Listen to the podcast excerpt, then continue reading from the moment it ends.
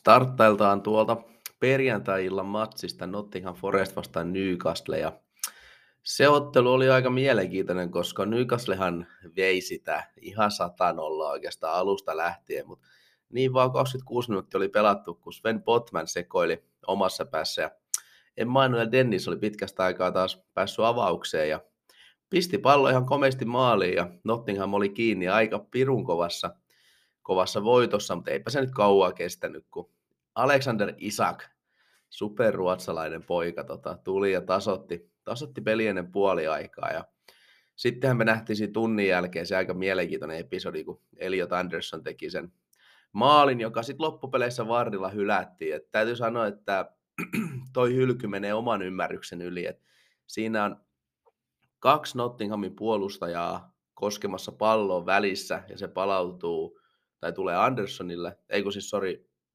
kenelle se nyt tulikaan siinä. En muista, kenelle se pallo tuli, mutta, mutta tota, tuli kuitenkin takaisin pelaajalle, joka oli siinä alkuperäisesti paitsiossa, mutta siinä oli tosiaan kaksi jätkää välissä purkanut palloa, ja silti se hylättiin paitsiona. Siis ymmärtääkseni nyt, kun mäkin somessa tätä asiaa sitten pyörittelin, niin meni ihan sääntöjen mukaan, ei siinä mitään, mutta mun mielestä säännöissä on nyt sitten taas aikamoinen, aikamoinen aukko sivistyksessä, jos tollainen maali menee paitsioksi. Mutta sitten taas samaan aikaan meidän pitää ymmärtää, että kun noita sääntöjä tehdään, niin niin sehän on aika piru hankala homma siinä mielessä, että toikin tilanne on varmaan mietitty vähän erilaisessa kontekstissa, että missä se paitsi oikeasti niin kuin merkkaa, koska toi oli vähän tuonne hassu tilanne. Niin näitä ei kuitenkaan aina ihan tyhjiössä voi miettiä yksittäisenä tilanteina, joten annetaan nyt itsekin otin pientä, pientä ränttiä tuolla Twitterin puolella, että peli on pilalla ja niin edespäin. Niin ehkä tässä nyt pari yötä nukuttu ja voidaan vähän antaa anteeksi, mutta kyllä mä silti sanon, että kyllä toi kaikenlainen veivaaminen ja kääntäminen, niin on se vienyt yhden aspektin tästä pelin nauttimisesta ainakin itsellä. Mutta joo, sitten sit kuitenkin Newcastle sai lopulta se ansaitu voittonsa, kun 90 plus 3 Isak pääsi sitten pilkulta naulaamaan sen 1-2 maali. Et siinähän Niakaatte otti aika hölmön käsivirhe, tuli siihen vähän niin kuin Superman asennossa pääpalloa ja ihan, ihan ansaittu pilkku siitä sitten ja oli kyllä kylmä rankka Iisakin pojalta ja mä, mä niin toivon, että toi Isak pysyisi nyt kasassa pidemmän aikaa. Sillä on paljon loukkaantumisia uran varrella ja ne on, ne on hänen kehitystä niin kuin hidastaneet. Että hän on kuitenkin 23-vuotias, ei ole enää mikä ihan junnu, on ison siirtorahan siirto takana, mutta on kaikki edellytykset mun mielestä lunastaa toi hintalappu ja potentiaali. Se on niin oikeasti ihan fantastinen pelaaja, mutta se tarvii nyt vaan semmoisen pidemmän ajan, että se pysyy kasassa, saa minuutteja, niin meillä on oikeasti ollut yksi valioliikan parhaita hyökkäjiä käsissä, ja, ja Newcastle aikamoinen kultakimpale, mutta jää aika, aika näyttäköön, mihin, mihin Isakin tota, paikat riittää. No seuraavaksi matkataan sitten tuonne Aston Villa Bournemouth-matsiin, jossa kotijoukko oli tietty selkeä suosikki ja Bournemouth yritti, yritti jatkaa tota noin, niin heidän taivaltaan tuon hienon Liverpool-voiton jälkeen, mutta isänät otti aika ansaitu 3-0 voiton sieltä, että ehkä lukemat nyt pikkasen repes lopussa, että se 1-0 maalihan tuli Douglas Luisin jalasta siinä aika alkuun, ja sen jälkeen peli oli vähän sellaista ympäripyöreitä, että ei, Bournemouth missään niin ihan täydessä kusessa ollut siinä 1-0 tilanteessa oikeastaan, sanotaan sen 7 asti, se oli aika semmoista tasasta, mutta sitten sit nyt tota, Aston Villa otti vielä komentoon sen pelin ja lopussa loi hyvät paikat ja pari lisämaalia ja sitä kautta hyvä fiilis. Ja Unai Emerihän sanoi pelin jälkeen, että niin kuin siinä lopun 15 minuutin aikana niin kotiyleisö jotenkin sai ihan uudenlaisen vir- viran virran, virran, ei ne uutta virkaa saanut, vaan uudenlaisen virran, ja, ja se, se niin kuin näkyy koko joukkueessa, ja tämä oli niin kuin yhtenäisin tunne, mitä hänellä on ollut, ja tässä oli jotain spesiaalia, ja tästä alkaa nyt niin kuin ihan uudenlainen aikakausi kotikentällä, ja aika diipeä, ja, ja tota, hienoja sanoja sanoa, että saas nähdä, kuinka paljon siitä sitten oikeasti toteutuu, mutta verrattain hieno ottelu loppu oli kyllä Aston Villalta ja, ja kyllä tuo Emerin projekti, projekti tuossa etenee, mutta käydään noita joukkueiden tilanteita läpi tuossa sitten tuossa diipimmässä katsauksessa, mutta tästä pelistä ansaittu voitto Villalle ja ei, ei, eipä tästä nyt sen enempää ehkä story tarvitse vääntää. Tappiosta tappio on matkannut Lestö matkusti sitten Brentfordin vieraaksi. Ja tässä Brentfordilla oli tietty vähän rasituksia alla, kun niillä oli se arkimatsi siellä Sotonin vieraana, joten se antoi Lestölle vähän sellaista niin kuin iskun paikkaa. Ja tasurihan ne sieltä sitten hakiikin yksi yksi, ihan reilu tasapeli, siis tossahan meni maalipokat kaikki loppupeleissä aika tasan. Et Brentford aloitti taas hyvin, oli niskan päällä ja Brentford mun mielestä tällä hetkellä on sellainen joukko, että se tulee tosi kova peleihin ja, ja usein saa sen alun hurmoksen myös niin muutettu maalipaikoiksi maaleiksi itselleen. Ja sitten aletaan vähän enemmän puolustaa ja se peli vähän, vähän jäätyy. Ja sellainen se matsi oli oikeastaan tälläkin kertaa, että alku, alku Brentfordia menivät sitten Jensenin maalilla jälleen kerran erikoistilanteen jälkitilanteesta se maali tuli, että kyllä Brentford elää noista erikoistilanteesta tällä hetkellä ihan, ihan jo käsittämättömällä tehokkuudella ne painaa niissä. Ja, ja sitten, sitten Lestö, ei se nyt mitään hirveästi luonut, mutta James Madison, Harvey Barnes kaksikko loihti yhden hyvän maalipaikan ja siitä peli yksi yksi. Ja täytyy sanoa, että aika tämmöinen niin nuhanen ottelu, että vähän niin kuin allekirjoittaneen ääni tällä hetkellä, niin ei hirveän kirkasta menoa ollut mun mielestä kummaltakaan jengiltä, että yksi yksi ihan, ihan reilu tulos ja ei se nyt kummallekaan katastrofi, että Leicester sai vihdoinkin se tappioputken poikki ja toisaalta Brentford niin hätyttelee tuolla noita eurosia kovia, että aivan Tonyhan haastattelussa sanoi, että vähän kysyttiin, että riittääkö Brentfordilla ihan tuonne niin euro UCL-paikoille, UL-paikoille asti, niin hän sanoi, että helkkari kun kausi on niin pitkällä, että tota Arsenal on saanut pikkasen tota eroa kurottu heihin, kyllä he vielä taistelee. Et Tony laittoi katseensa ja mestaruuteen, että tota, no ei, mutta se kertoo Brentfordin tilanteesta, että mietitään millä resursseilla ja millä tavalla tuo joukko on noussut tänne, niin hienoa, mutta jälleen kerran käydään näitä joukkueiden tilanteita läpi tuossa myöhemmässä katselmuksessa kohta, mutta tämä peli 1-1 reilu tulos eteenpäin, niin kuin Juti sanoisi. No joo, joo, pakko se on tämäkin peli sitten käydä läpi, eli Southampton Tottenham. 3-3, Soton teki kolme maalia himassa. Olisiko he tehnyt mun mielestä koko kaudella tätä ennen 12 maalia kotona, jos mä oikein muistan. Ja jos menen ihan väärin muistan, niin he ei ole kertaakaan tällä kaudella tehnyt yli kahta maalia pelissä. Niin Tottenham sitten antoi Sotonille oikein, oikein sitten kunnon niin sanottu kausiennätyspäivän siihen, että tuolla tota, hyökkäysmateriaalilla, kun Soton tekee kolme maalia, niin kyllä saa vastustajan puolustus katsoa vähän peiliin ja, ja niin saa Tottenham kyllä tällä kertaa. Et Spurshan oli tässä tosiaan vielä vartti ennen 1-3 johdossa. Se johtokin tuli vähän salakavalasti, ei Tottenham ollut mitenkään selvästi parempi tässä pelissä ennen sitä viimeistä varttiakaan. Mutta siellä nyt oli sitten Kein ja Perises teki sitten kauden ensimmäisen maalinsa ja oli aika aika jännä tuuletus, että ei tuulettanut ollenkaan sitä maalia, ja siitäkin on noussut nyt juttu, että eikö häntä kiinnosta, mutta mä peikkaan enemmänkin, että oli vähän sellainen, näytti vaan, että huh huh, vihdoinkin se tuli se maali, että ei vaan sen takia viittynyt tuulettaa, että oli vähän sellainen niin apina pois selästä tilanne, mutta mutta sitten kun mennään tähän Sotonin loppurynnistykseen, niin Spurshan päästi sen 2-3 maalin heti sen oman 1-3 maalin jälkeen. Ja sitten vielä loppuun tuli tämä Pape Matar Mä sanon vaan, niin että idioottimainen purku omassa boksissa, mihin oliko se nyt Ainsley saa jalan väliin ja siitä tämmöinen tosi niin kuin, turha pilkku. Ja tästäkin oli paljon juttu somessa, että oliko se ikinä rankkari ja ei ollut, mutta siis kyllähän siinä näkyy kontakti ja vaikka se on tuommoinen tilanne, niin se on potku jalkaan boksissa, niin pilkku se mun mielestä nyt vaan on. Ja siis Sarrilta, Junnulta, siis idioottimainen peli siinä kohtaa, että sun pitää tietää sun selusta älä anna mahista tohon ja voi voi voi. No anyway, ehkä tämä oli tietynlainen niin kuin, Tottenhamille isossa kuvassa positiivinen sulaminen. Käydään sitäkin läpi tuossa kohta lisää. Mä en sano mitään tässä kohtaa Antonio Kontesta, koska sen hetki tulee myöhemmin, sanotaanko vaikka näin. Mutta Sotonille todella tärkeä piste, Tottenhamille ruma sulaminen ja tämä ottelu, niin että tulee maalaamaan vielä isoja juttuja, sanotaanko vaikka näin.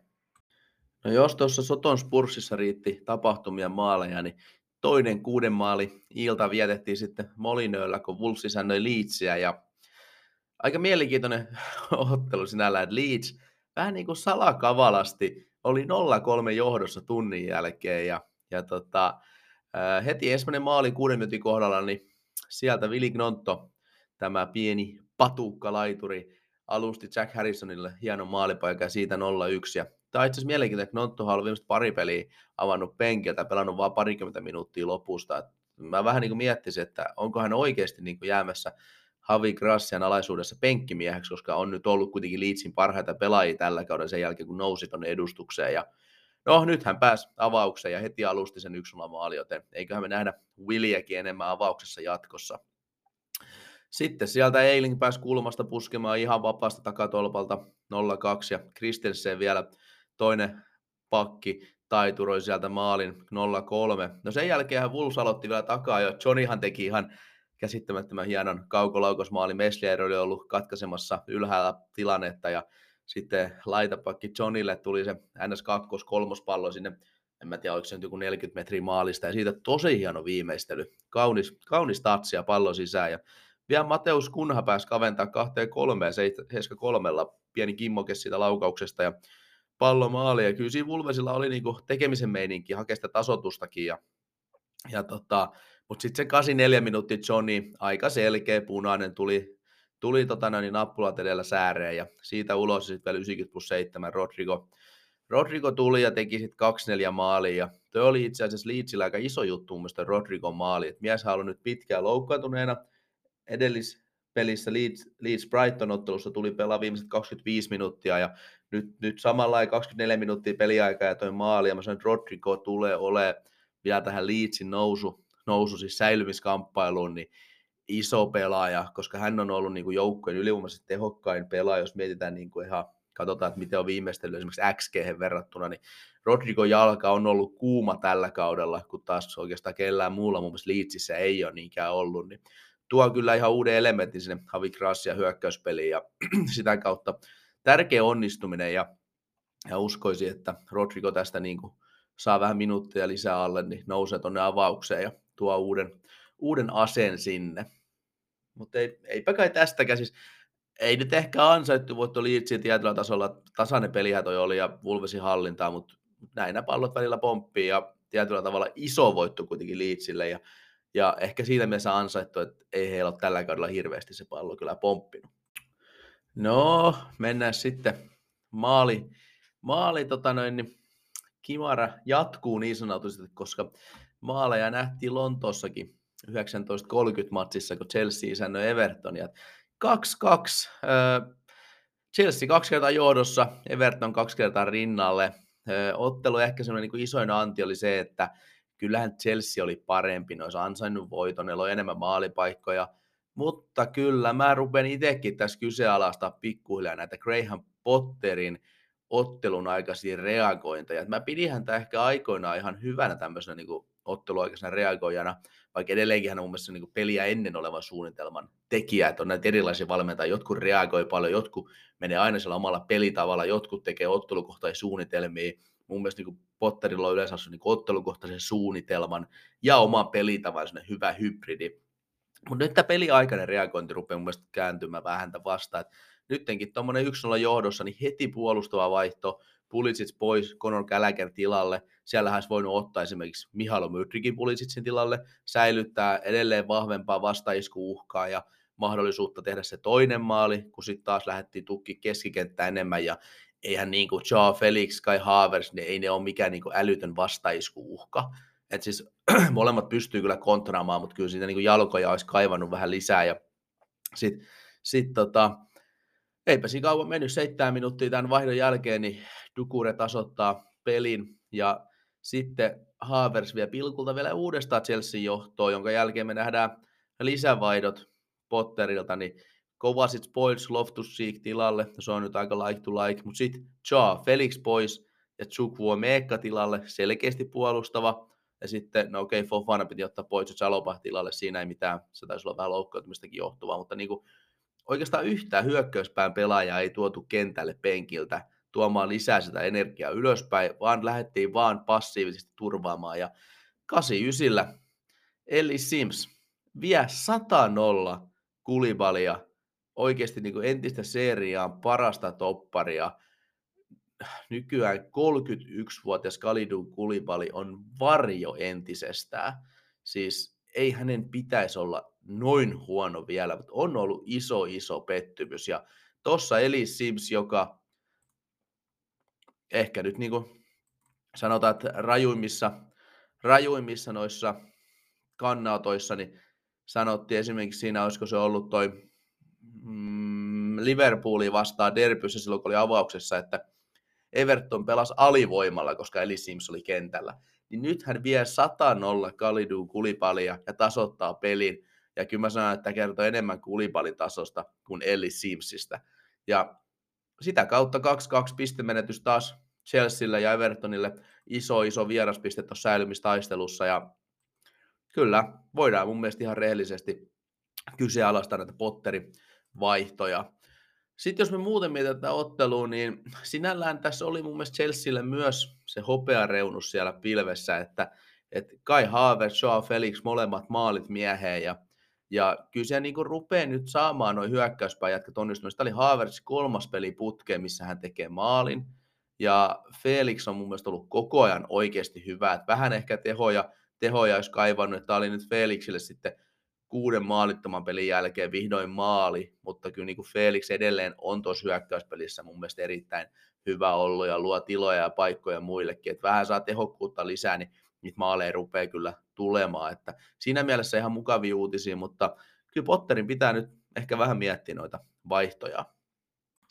Sunnuntaina he pelattu joku yksi valioliikaottelu, kun Arsenal möyhensi Crystal Palacein 4-1.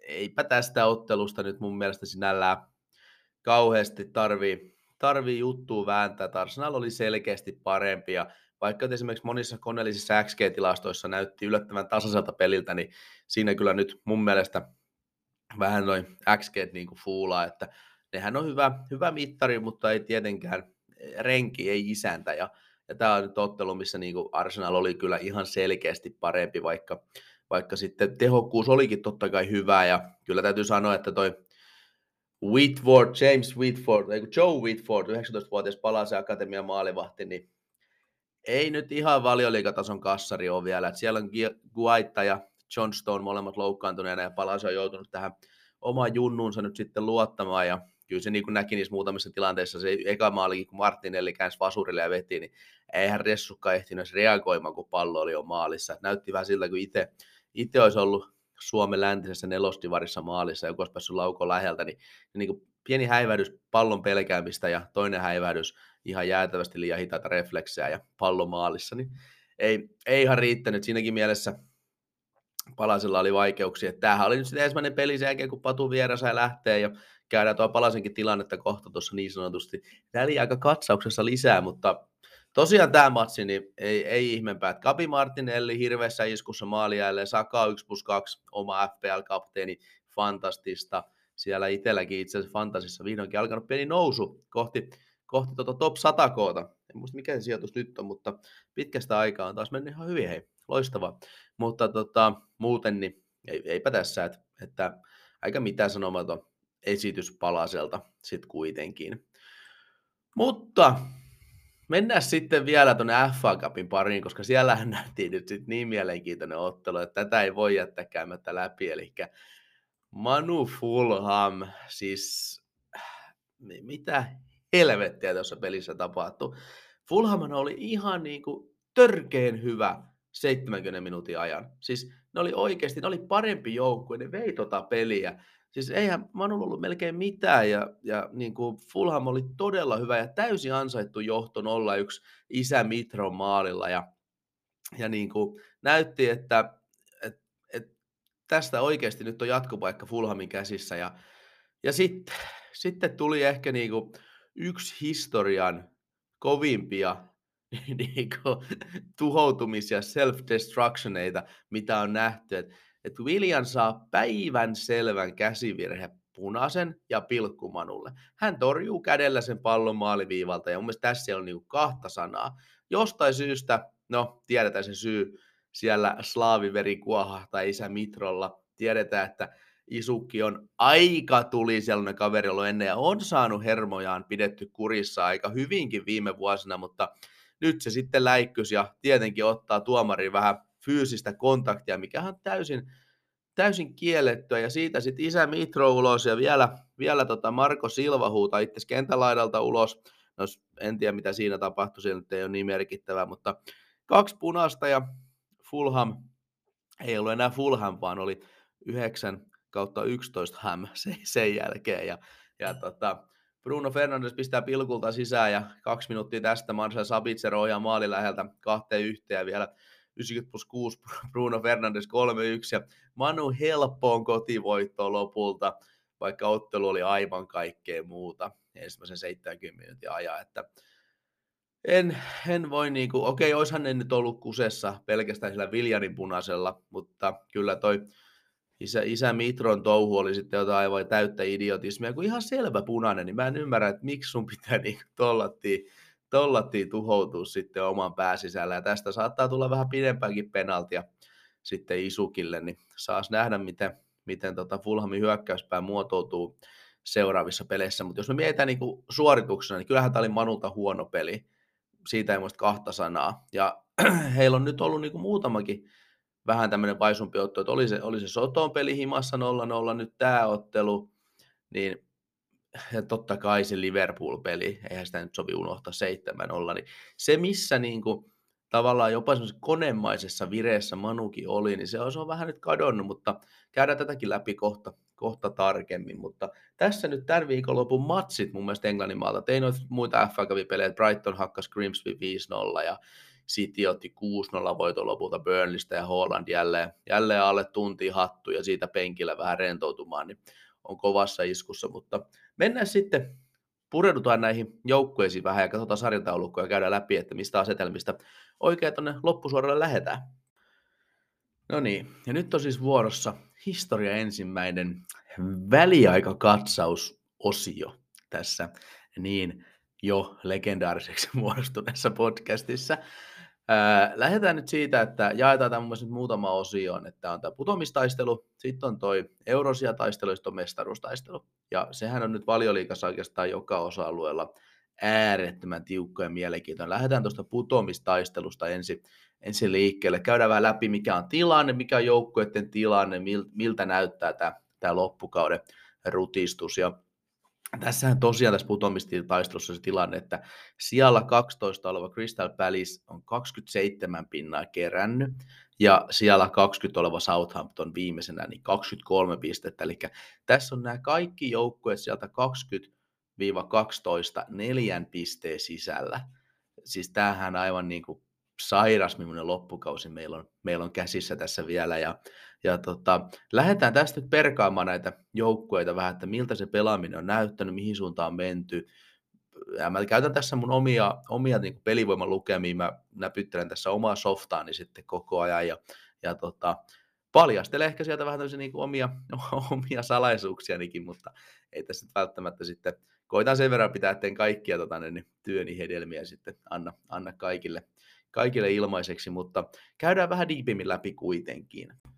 Ja oma softani lisäksi mulla on tässä myös FPRF-sivusto auki, missä on tätä Optadataa käytössä, niin me verrataan vähän niihin XG-tilastoihin ja miltä siellä näyttää. Ja aloitellaan tuosta nyt pahna pohjimmasta Southamptonista, niin siellähän nyt tosiaan valmentajat on vaihdelleet, nyt Ruben Selles on loppukauden peräsimessä ja on nyt lähtenyt mun mielestä iskostaa sitä tietynlaista identiteettiä siihen, mikä ehkä oli sitten Nathan Jonesin alaisuudessa aika kateissa, että Selles on vienyt lähemmäs sitä Hasenhuttelin jalkapalloa ja, ja tota, halutaan olla aktiivisia, ei, ei vetäydytä, lähdetään niin kuin, tavallaan otteluun vähän niin kuin kaasupohjassa ja yritetään. Ja kyllä mä näen ihan positiivisia asioita ja se on ehkä se tapa, millä Soton tässä voi säilyä, mutta samaan aikaan sanon, että todella vaikealta näyttää. Southampton on niin kuin pelivoimissa valahtanut tonne ihan pohjamutiin yhdessä niin kuin Nottingham ja Bournemouthin kanssa. Et ei, ei ihan niin huonoa vielä, mitä Nottingham ja Bournemouth, mutta lähes niin huono. Ja kun mä katsoin, että mihin suuntaan se pelaaminen on mennyt, niin,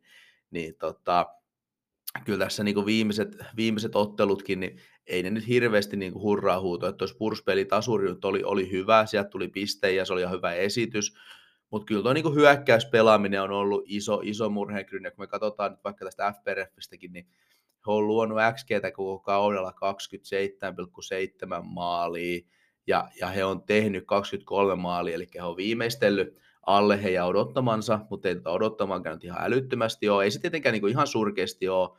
Ja sitten taas samaan aikaan, niin he on he on päästäneet XGtä vajaa 39 maalia, mutta he on päästänyt 46 maalia, eli sielläkin on niin kuin vähän ollut huono onne, mutta samaan aikaan pitää sanoa, että toi Gavin Bazunu, nuori, nuori illantais maalivahti, joka, joka on tuotu tota, niin täksi kaudeksi Southamptonin ykköskassariksi, niin hän on ollut yksi niin kuin, valioliikan heikoimpia maalivahtia ja hänen tilastot on aika, aika rumia ja ne on yksi syy tässä, että potentiaalinen nuori maalivahti, mutta tässä tilanteessa, tässä säilymistaistelussa, niin on semmoinen yksi iso sotoni heikko lenkki. Jos mietitään, että sulle ei ole kauhean hyviä maalintekijöitä, sulta puuttuu niin semmoiset oikeasti niin tehokkaat viimeistelijät, ja sulla on sarjan heikoimpia maalivehtejä, niin se on aika, se on aika perkeleen huono yhdistelmä he säilymistaisteluun.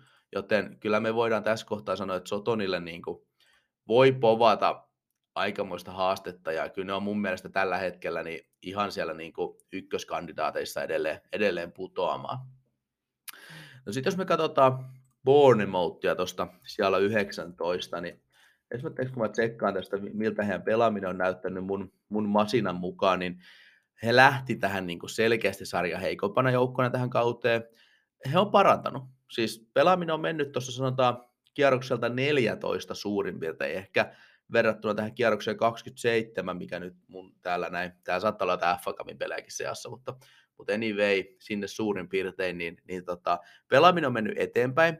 He ei ole enää itse asiassa sarja heikon joukkue, että mulla on Nottingham tipahtanut sarja huonommaksi joukkueeksi, joten Bournemouth on nähty eteenpäin menoa. Ja, ja tota, etenkin se, se eteenpäin meno on sitten tullut niin kuin, sellaisen niin kuin tasaisen suorittamisen kautta, että, että ei ole mun mielestä niin kuin puolustus tai hyökkäys kumpikaan mitenkään niin kuin selkeästi parantunut, vaan se kokonaislaatuinen pelaaminen, että he pystyvät luomaan vähän enemmän maalipaikkoja, päästä vähän vähemmän ja sitä kautta taistelee. Ja kyllä noin tammikuun hankinnat mun mielestä näyttelee yhtä, yhtä osaa tässä myös, että Outara, Traoret, kumppanit, niin ne on tuonut sinne vähän lisää, lisää uhkaa ylöspäin. Ja, ja tota, edelleenkin siis kyllä mä näen Bonemoutin siellä yhdessä Sotonin kanssa potentiaalisimpina putoajina, mutta kyllä heillä saumassa tässä on, että mä oon koko ajan liputtanut, Bournemouth putoaa lähestulkoon varmasti, vaikka nyt kaikilla on todennäköisyytensä, niin heidän tilanne ei ole niin katastrofaalinen, mitä ehkä olisi voinut katsoa. Että XG-tilastoissa, kun me katsotaan tästä FPRF-sivulta, niin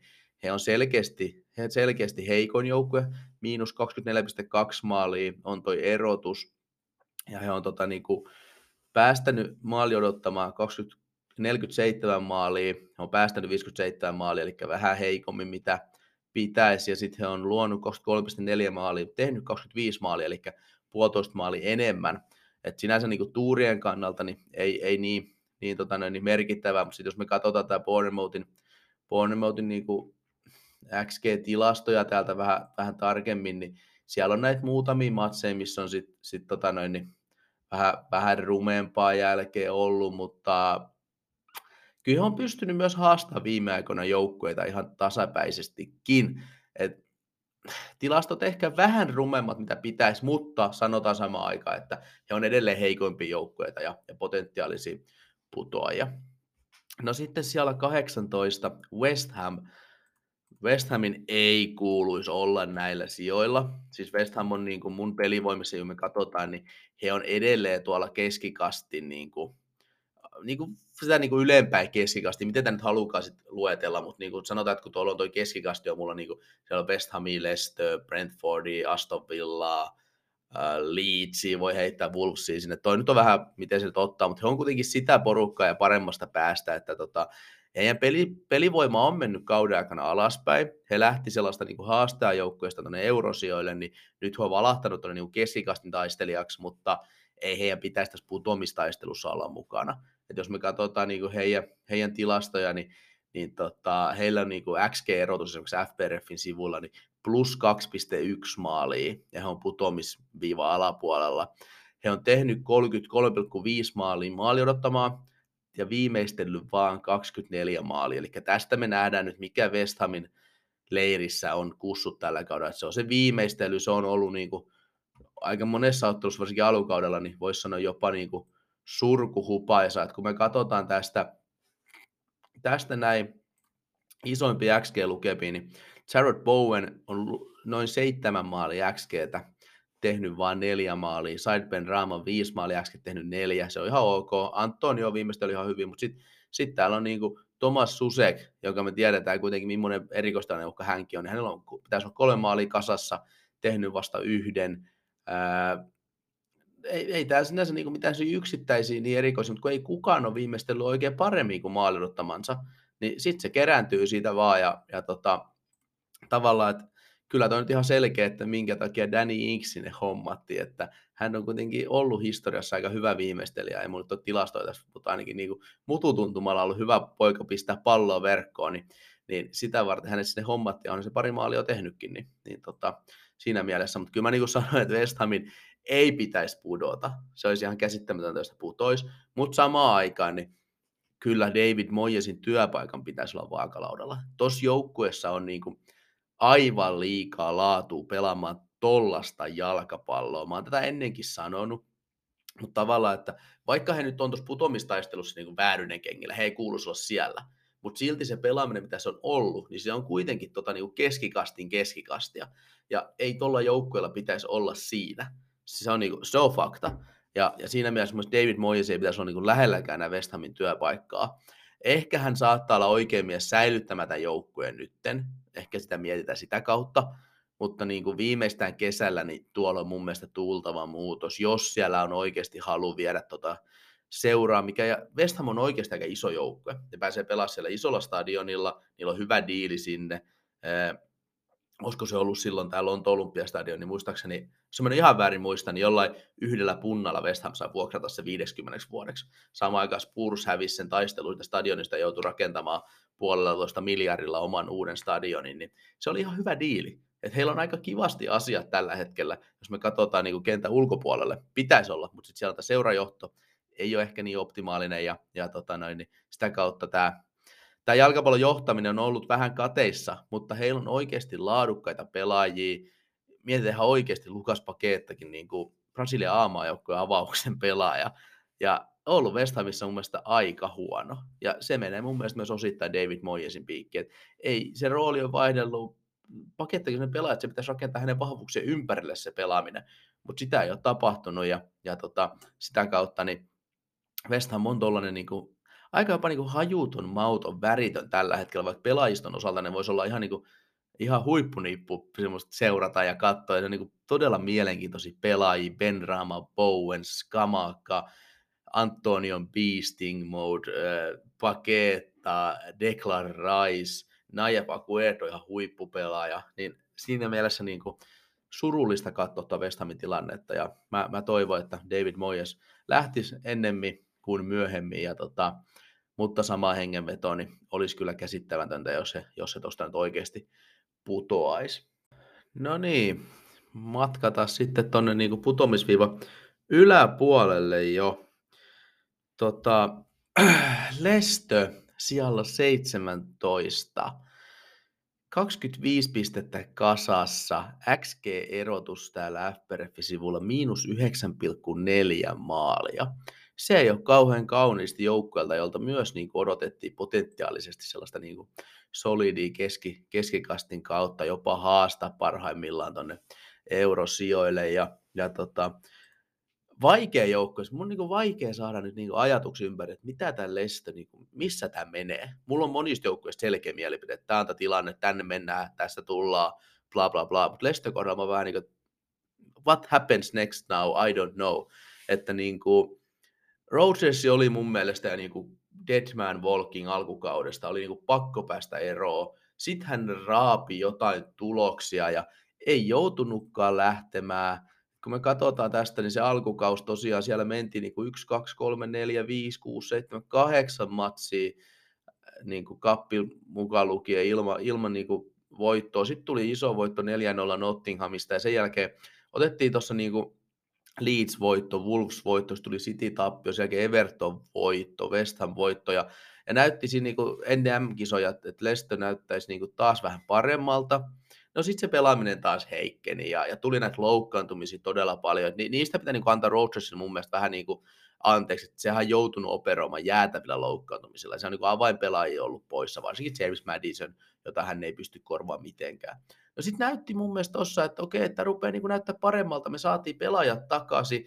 James Madison, Tete ihan mielenkiintoinen hankinta laidalle ja, ja tota, tuli tämä iso 4-2 voitto Aston Villasta ja perään 4-1 voitto Tottenhamista. Ja näytti, että okei, nyt tämä niin Leston uusittu hyökkäys, niin se, se tuo tähän uutta eloa ja saattaa kääntyä että kausi vielä positiiviseksi. Mutta sitten tuli 0 tai 3-0 Manulta nokkaan, Arsenalille tappio, Sotonille tappio, Chelsealle tappio, nyt tämä Brentford tasuri. Ja, ja tota, lopputulema niin kuin se, että, että Leste on tuo putomisviivan päällä, mutta mut mä en niin oikeasti tiedä, että onko tämä joukkue nyt lintu vai kana, että pelaako ne vielä Roachesille vai ei.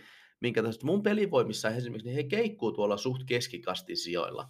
Ei he ole niin kuin ihan täysmätä millään tavalla, mutta mut on hankala jengi ottaa kiinni. Ja, ja tota, siis kyllä tuossa niinku esimerkiksi yksi asia on, niin on toi niinku hyökkääjän puute mun mielestä, että tuo joukkue elää ihan täysin James Madisonin oivallusten varassa, ja, ja nyt kun Jamie Vardy on tippunut sinne penkille, mitä on pitkään odotettu, hän on menettänyt hänen nopeusominaisuudet, jonka jälkeen hän ei ole juurikaan mitään enää, niin ei ole Patson Dakat ja Keletsi Ihannatsot ollut valmiina nousemaan Jamie Vardin saappaisiin, ja kyllä se osittain näkyy, että niin kuin tehojen tuleminen on, on vaikeaa tuolla joukkueella, että et, et jos Madison loukkaantuu tuosta, niin mä sanon, että Lesto voi olla ihan oikeasti ongelmissa. Jos Madison pysyy kasassa, niin ei Leston tuosta pitäisi tippua mun mielestä kuitenkaan. Sen verran laadukas joukkue he on. No sitten siellä 16, Nottingham Forest.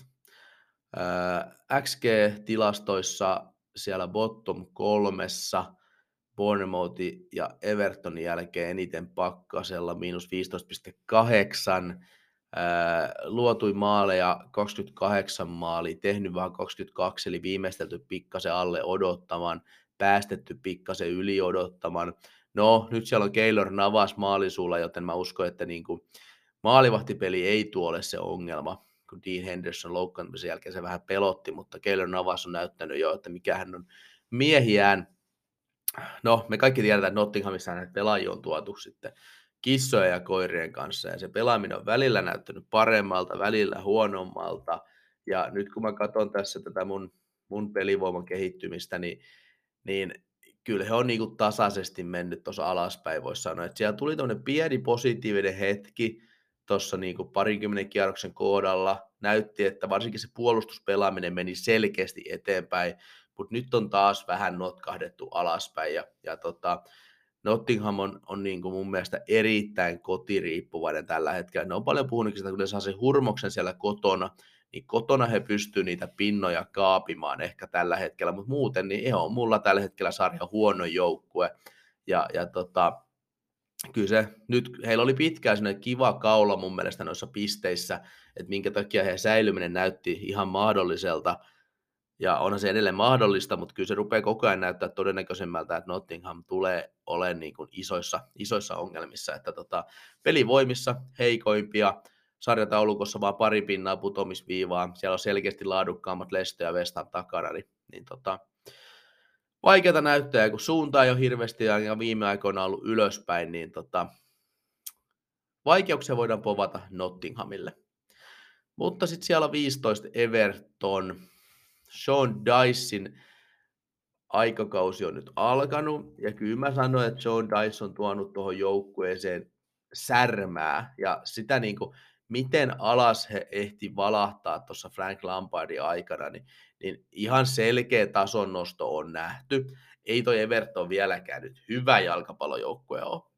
Ja se etenkin se Calvin Lewinin tilanne, kun se mies ei pysy sitten niinku viikkoa kasassa, niin niin tota, se on iso, iso takaisku tuohon Dyson säilymisprojektiin, mutta silti he on saanut sen joukkuepelaamisen, semmoisen yhtenäisen taistelun, ja heillä on niin selkeä identiteetti mun mielestä tällä hetkellä tuossa, ja plus sitten ne erikoistilanteet, niin ne on tarpeeksi vaarallisia, he tulee raapia erikoistilanteella pisteitä tällä kaudella, se on mun mielestä niin ihan, ihan kirkossa kuulutettua, ja, ja helppo vastustaja Everton ei tule ole melkein kenellekään missään, jo, missään ottelussa, ja kyllä mä Steamis Nottingham on kotiriippuva, niin kyllä toi Kudisonin taika tulee olemaan Evertonillekin tässä tärkeää. Ja mä ennustan vahvasti Evertonin säilymistä, ja kun me katsotaan niin kuin, tota, tota, niin kuin, mihin, mihin toi niin viimeisen 10-15 peli niin kuin signaali näyttää, niin kyllä se on kuitenkin selkeästi ylöspäin Evertonilla, kun esimerkiksi Nottinghamilla se oli alaspäin. Ja sitä kautta niin mä uskon, että Sean Dice säilyttää Evertonia. Todella mielenkiintoinen nähdä, että mihin suuntaan Dice lähtee sitten kesällä tuo joukkuetta rakentaa. Että kyllä mä näen, että Dice ja Evertonin yhteislosta voisi tulla aika positiivinenkin vielä isommassa mittakaavassa. Mutta joo, mennään, mä koitan laittaa vähän vauhtia, koska tästä tulee muuten 10 tunnin podcast jakso. Toisaalta maajoukkue tauko, kai porukalla tässä on aikaa kuunnella, ja jos ei ole, niin aina voi kelata. Siellä 14, Leeds United. Leeds United. Mitä tästäkin porukasta nyt sitten oikein, oikein lähtee sanoa? Havi Grassi alaisuudessa, niin pelaaminenhan on nyt jonkin verran muuttunut. Se ei ole enää niin päätöntä kanaa juoksemista, mennään eteenpäin, halutaan koko ajan vaan meihemiä Ehkä sitten kuitenkaan niin pelivoimien tasolla, niin en mä nähnyt tässä mitään suurta muutosta. Että he on koko kauden, niin he on ollut vähän tota niin alempaa keskikastia. Tulokset on vähän välillä hakenut itseään, mutta niin kuin hankala joukkue, hankala joukkue tämä Leedskin tietyllä tavalla niin kuin laittaa, että mihin suuntaan se on menossa. Että kyllä on niin krassialaisuudessa niin on, on menty selvästi niin kuin vähämaallisempaa ja se, se, pelaaminen ei ole enää sitä hurlumheitä, mitä se oli pahimmillaan Jesse Marsin alaisuudessa tai niin kuin vielä Bielsan alaisuudessa. Et sinällä niin kuin iso identiteettimuutos tässä Leedsin, Leedsin toiminnassa on, on nähty, mutta kun me katsotaan just näitä XG-tilastojakin, niin miinus kahdeksan maalia, ei se ole mitenkään huonommasta päästä, ei se hyväkään ole, mutta niin kuin, aika niin kuin tuurit ollut XG mukaan aika, aika niin kuin tasan, vaikka mun mielestä niin kuin Leeds ainakin keskellä kautta, niin, niin oli paljon epäonnekkaita pelejä, missä ne oli, oli parempi ja olisi niin kuin ansainnut jotain, mutta ne, ne hävisi niitä pelejä vähän niin kuin epäonnekkaittenkin pomppujen kautta, mutta sitten taas toisaalta niin heillä on ollut mielestäni vaikeuksia luoda laadukkaita, hyviä maalipaikkoja tasaisesti, ja kyllä niin Leedsin isoin ongelma on se niin pelin kontrollointi että et he, he pystyy hurmoksessa ja prässeistä aikaisemmin varsinkin niin luomaan maalipaikkoja, mutta sellainen niin kuin, varsinkin johtotilanteessa, että pystyisi kontrolloimaan palloa, olemaan se niin kuin fiksu jalkapallojoukkue, niin se on se liitsi suuri ongelma. Se on varmasti se, mitä Havi Krassia nyt niin kuin päivä kerrallaan yrittää parantaa, että niin kuin, toi ei olisi tuollainen niin kuin, vähän sellainen niin kuin höntylevä junnujengi. Ja, ja sitä, sitä projektia Krassia voi olla ihan hyväkin mies siihen. Et mä sanon, että Leeds, ne teki ison, ison niin kuin ideologisen muutoksen tämän Krassian palkkaamisen kanssa, mutta se ei välttämättä ollut huono asia. Et, et vähän järkeä tuo joukkue on kaivannut ja kyllä mä uskon, että Leeds, Leeds säilyy, että, tota, että niin kuin he on kuitenkin tota alempaa keskikastia ja, ja vaikka niin kuin helppoa se ei tule ole, niin uskon, että Leeds säilyy. Sitten vielä kaksi viimeistä putoamistaistelujoukkuetta, Wolverhampton ja Crystal Palace. No Wolverhampton Hunen lopetti kiinni aikakausi on nyt jonkin aikaa ollut käynnissä, ja eihän se nyt ole ihan sellaiseen lentoon lähtenyt, mitä ehkä saattoi jossain kohtaa odottaa, että niin kuin viimeaikaiset esitykset ei ole ollut mitään ihan parhaimmasta päästä, ja etenkin se hyökkäyspeli, niin se edelleen tuntuu olevan se niin Akilleen, Akilleen kantapää. Eihän niin kuin esimerkiksi Newcastle ja Tottenhamin ja ja tota, Liverpoolia vastaan, niin he ihan hirveästi mitään luonut. Tuo Leeds-pelissä he nyt olisi koko pelin tappiolla ja pystyi luomaan maalipaikkoja, mutta hävisi sen ottelu. Mutta niin kuin isossa kuvassa niin edelleen mun mielestä Wolverhamptonilla se hyökkäyspeli on se isoin, isoin murheenkryyni, että, että se mikä tässä nyt ehkä Wolvesin tarinassa se iso juttu on, niin, niin Lopete Kiihan on niin sanotusti rikkonut ton Mutinho Neves kaksikon siitä keskikentältä, että siihen on tuotu nyt ihan selkeästi jalkoja lisää ja mielestäni se on edelleen se asia, mihin viime vuoden päivien aikana niin nämä aikaisemmat valmentajat on tietyllä tavalla kaatunut. että siellä väkisin haluttiin pitää siitä Mutino Neves kaksikosta kiinni, ja kun ei niillä vaan riittänyt tossu enää nykyvalioliigassa kahdestaan siinä. Molemmat ja hyviä pelaajia yksinään, mutta kahdestaan, niin he ei vaan saanut millään koverattu tarpeeksi kenttää, ja nyt sinne on tuotu esimerkiksi Mario Leminaa, erinomainen hankinta. On aika erikoinen persona ymmärtääkseni, mutta jos istuu tuohon niin pukukoppiin hyvin, niin on ollut kuitenkin mun mielestä hyvä, hyvä lisä tuohon joukkueeseen ja antaa niin kuin työrauhaa, kun koveraa sitä kenttää sieltä ja sitä kautta niin kuin, se on ehkä Vulvesin kohdalla se, että se keskikenttä on nyt muodostettu uudestaan ja se hakee vähän uomia. Siellä on näitä hankintoja, Mateus Kunhat, Sarabiat, laatu on oikeasti aika paljonkin sinne yläkertaan, mutta se ei ole ihan klikannut vielä mutta potentiaali on.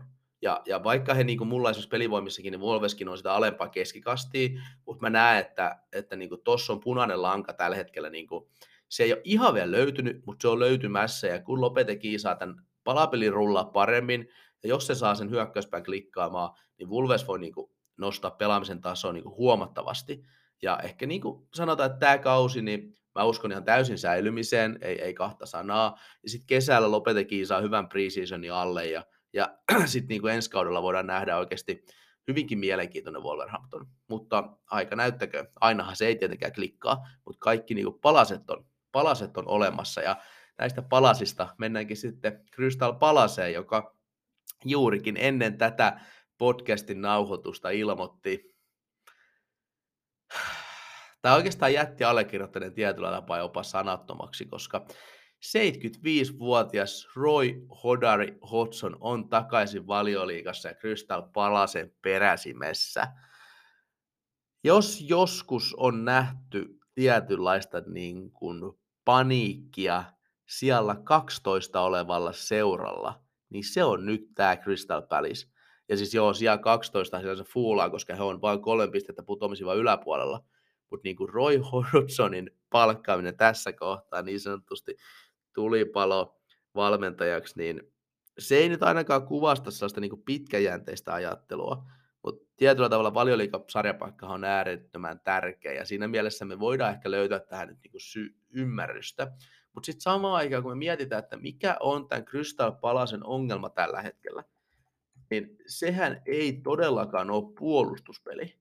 Se ei missään tapauksessa. Crystal Palace, onko ne peräti mulla sarjan vähämaalisin joukkue mun pelivoimissakin tällä hetkellä? Mä veikkaan, että on jo paikka selvästi. Nyt kun mä tässä tarkistan mun on siis ihan päivänselvästi niin kuin Anderen joukkue koko sarjassa. Ja, ja tota, sitten me hommataan Roy Hodgson sinne. No mitä Hodari osaa? No se osaa laittaa puolustuspelin kuntoon. Mutta osaako se laittaa hyökkäyspelin kuntoon? No ei ainakaan historian valossa kauhean, kauhean selkeästi. Niin nyt on niin vähän vaikea. Mä ymmärtäisin, jos puolustus on ollut ihan levällään. Ja nyt tarvittaisiin niin Hodari laittaa palikat kasaa ja sitä kautta säilyttää sarjapaikkaa. Mutta nyt me vähän niin kuin hommataan tietyllä tavalla niin kuin remonttimies. Meillä on, meillä on niin ikkunat paskana ja katto on kunnossa. Me hommataan kattomies hommiin.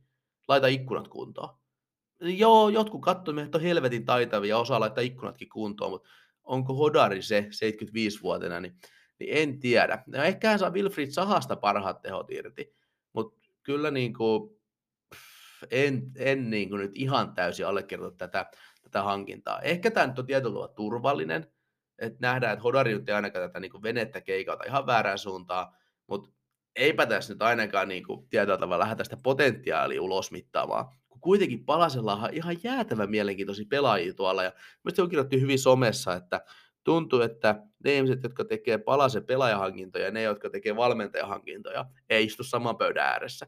Koska se pelaajahankinnat on nuoria, mielenkiintoisia, potentiaalisia hakuja, ja sitten sit hommataan sinne niinku hodari peräsimään. What the fuck. Mutta pelivoimissa Crystal Palas on valahtanut mulla tonne niinku alemman keskikasti alapuolelle, on jopa niinku lähellä Southampton tasoa, ja tosiaan todella under joukkueessa, niin hyökkäyspelaaminen, hyökkäysparametrit on todella heikkoja. Öö, jaa, saas nähdä, että, että niin kuin, ei, eipä palaisen peleistä että ainakaan voi et, etukäteen tässä kohtaa sanoa, että ihan hirveän viihdyttäviä tulee jatkossakaan. Mutta annetaan ajan näyttää, mitä Hodari sanoo, mutta kyllä mä nyt laitan niin kuin ison kysymysmerkin tuohon, tuohon kotkien, kotkien perään. No niin, ja sitten kun on tuo putomistaistelu vähän niin kuin käsitelty. Ja mä annan tästä tämmöisen disclaimerin, että mä en ole nyt sen enempää tutkinut mitä otteluohjelmia, että nehän tietty vaikuttaa paljon noihin saumoihin säilyy, että tässä käydään enemmän läpi sitä joukkueen tilannetta ja mikä sarjatalkotilanne on, ja sitten sit voi tota, ihmiset itse tsekkaa, että mitä, se, mitä masseja siellä on edessä vielä.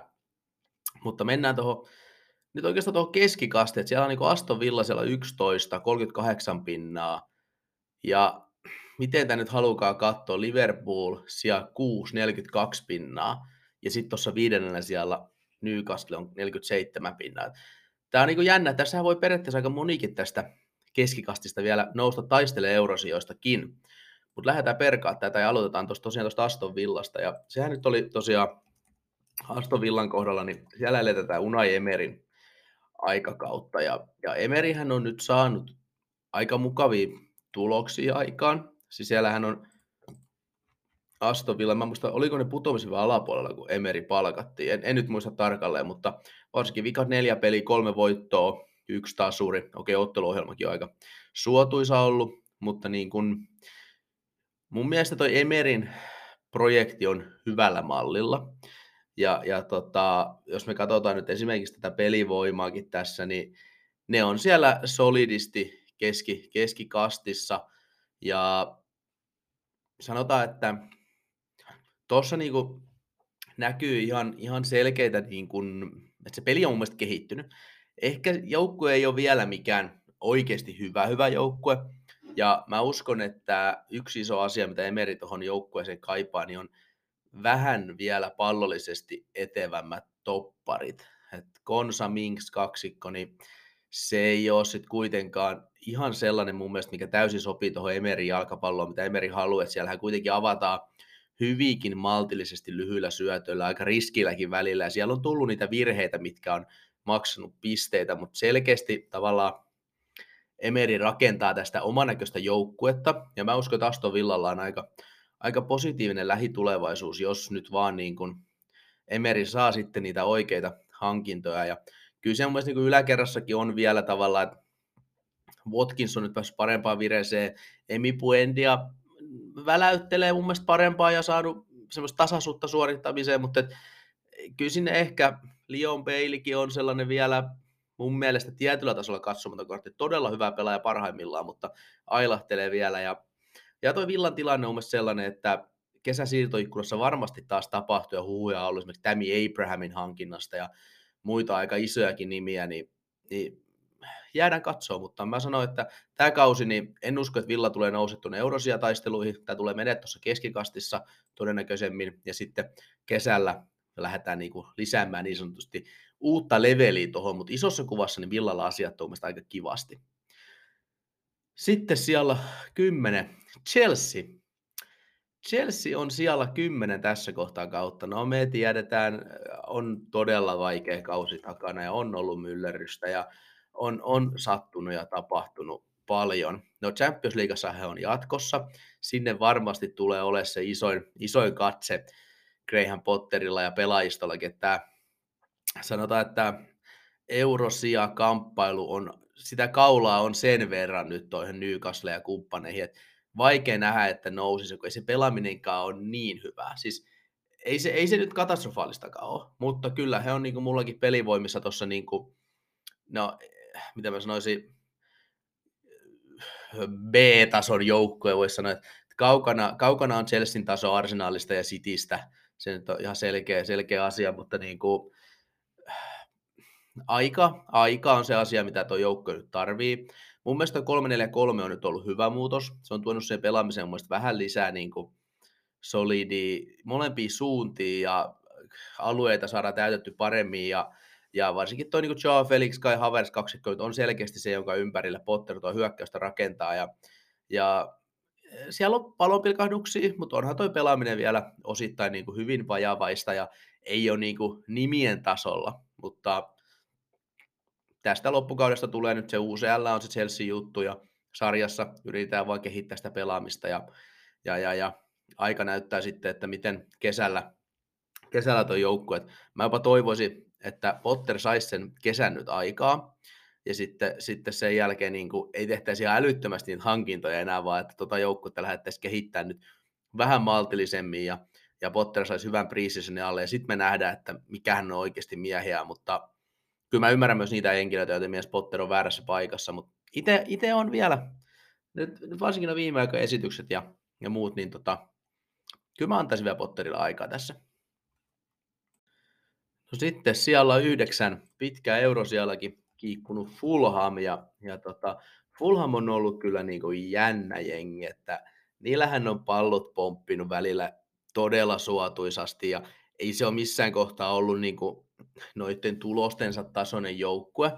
Et ne kuuluu mullakin pelivoimista alempaa keskikasti ihan selkeästi, että niin kuin sanotaan, että Fulhamilla ei ole kauhean iso eroa tuonne Wolverhamptoneihin ja Leedseihin Evertoni, siis tätä porukkaa tavallaan, että se kuuluu sinne kastiin, vaikka se on koko ajan ylempänä ollut. Mutta samaan aikaan niin onhan tämä silti ollut fantastinen kausi niiltä. Kuitenkin sarja nousi ja monet povas putoamiseen.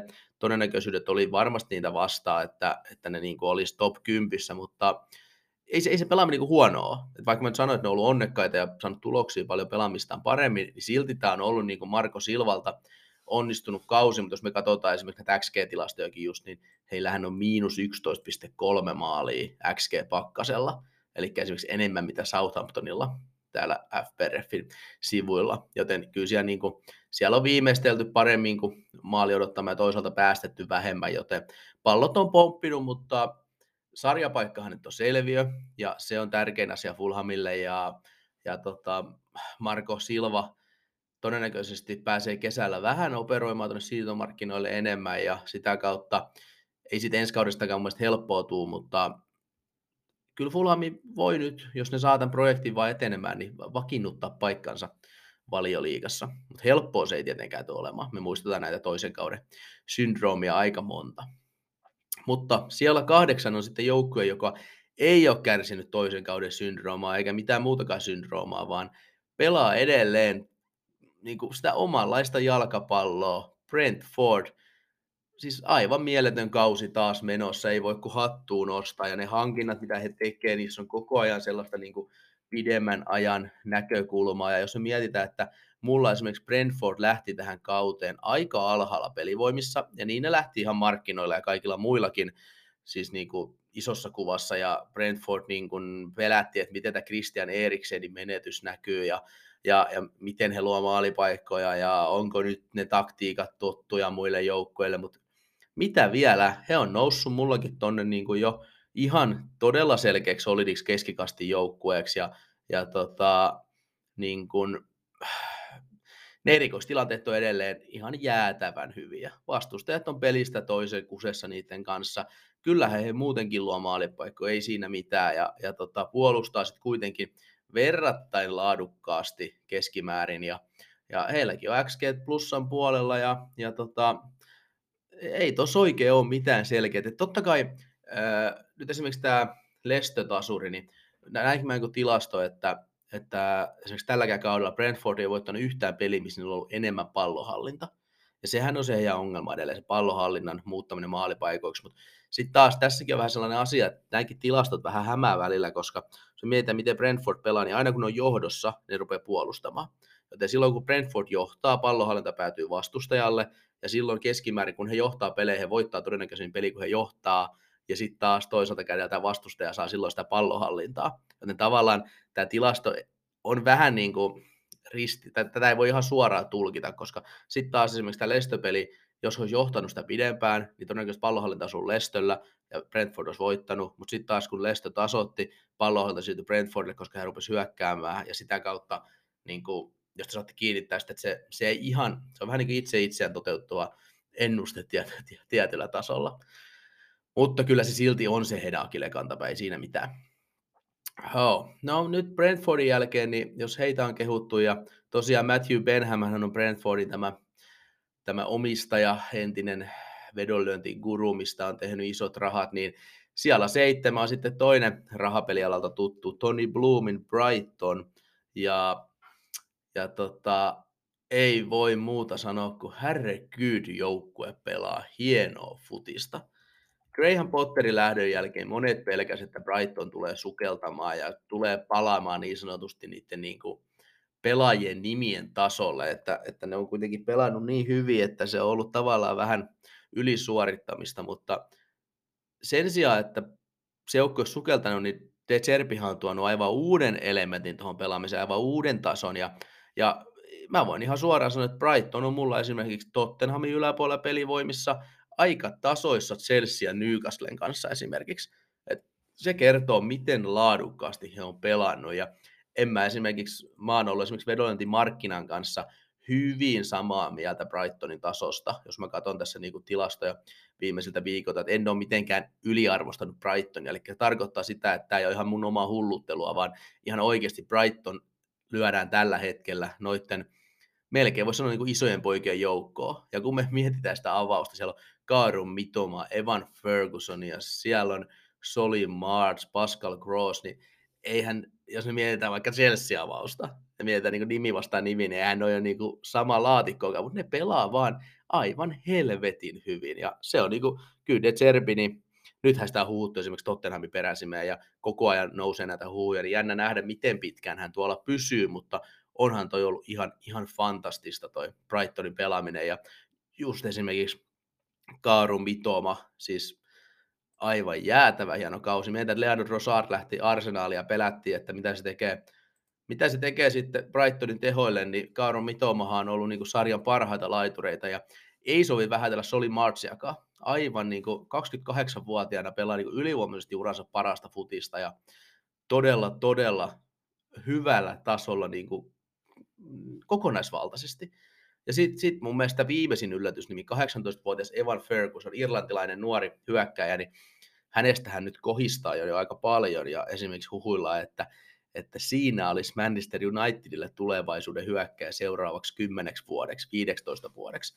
Ja onhan Evan Ferguson tullut todella, todella puskista ainakin itselle ja ollut todella, todella hyvä, joten kyllä Brightonilla on noita isoja kauppoja on taas tiedossa jossain kohtaa, että mietitään Kaaru Mitoma 25, tänään tuli itse asiassa huhuja, että esimerkiksi United olisi hänen perässä, sitten on Evan Ferguson, Alexis McAllister 24 vuotta, sitten meillä on siellä vielä Moises Caicedo 21 vuotta, niin tässä on ihan oikeasti niin kuin Brightonilla voi olla sellainen niin kuin 200 miljoonaa myyntejä seuraavan parin vuoden aikaa, ja sieltä on silti nousemassa taas se heidän uusi sukupolvi. Siis se, nämä, niin kuin, tämä heidän hankinta niin kuin politiikka ja kaikki, niin se on vaan niin kuin ihan jäätävän kova. 18-vuotias Facundo Buonanotte, hän on nyt tullut, noussut tota noin, niin joukkueen mukaan todellinen lupaus. Sitten on tämä 19-vuotias Julio Enciso, Paragoen poika, Ecuadorin Jeremy Sarmiento, 20-vuotias. Nämä on kaikki potentiaalisia uusia niin kuin Kaaro Mitomia ja, ja Moises Caicedoja, että on vaan niin kuin fantastinen joukkue seurata ja toivon, toivon todella, että Serbi ei lähtisi ihan hetkeä tuolta ja toi projekti saisi jatkumoa ja, ja Brighton voisi ihan oikeasti jossain kohtaa, jossain kohtaa niin kuin taistella ihan noista kunnolla eurosijoista ja ei se ole tälläkään kaudella missään tapauksessa poissuljettu. Heillä on 25 peliä vasta pelattu, joten heillä on kaikki joukkueeseen nähden vähintään yksi, Spurssin nähden jopa kolme peliä kädessä. He on, he on Newcastle viisi pinnaa perässä, Spurssi seitsemän pinnaa. Jos mietitään Spurssi seitsemän pinnaa eroa kolme peliä vähemmän, niin se ero on oikeasti aika pieni. Ja tällä hetkellä Brighton on mun mielestä parempi joukkue kuin Tottenham. Joten Brightonilla on kaikki saumat venyt tuonne euro, eurosia taisteluja. Ja tästähän tulee todella, todella kimurantti tästä loppukaudesta. Ja mun mielestä Brighton olisi joku joukkue olisi ansainnut nousta sinne. No, sija 6, Liverpool.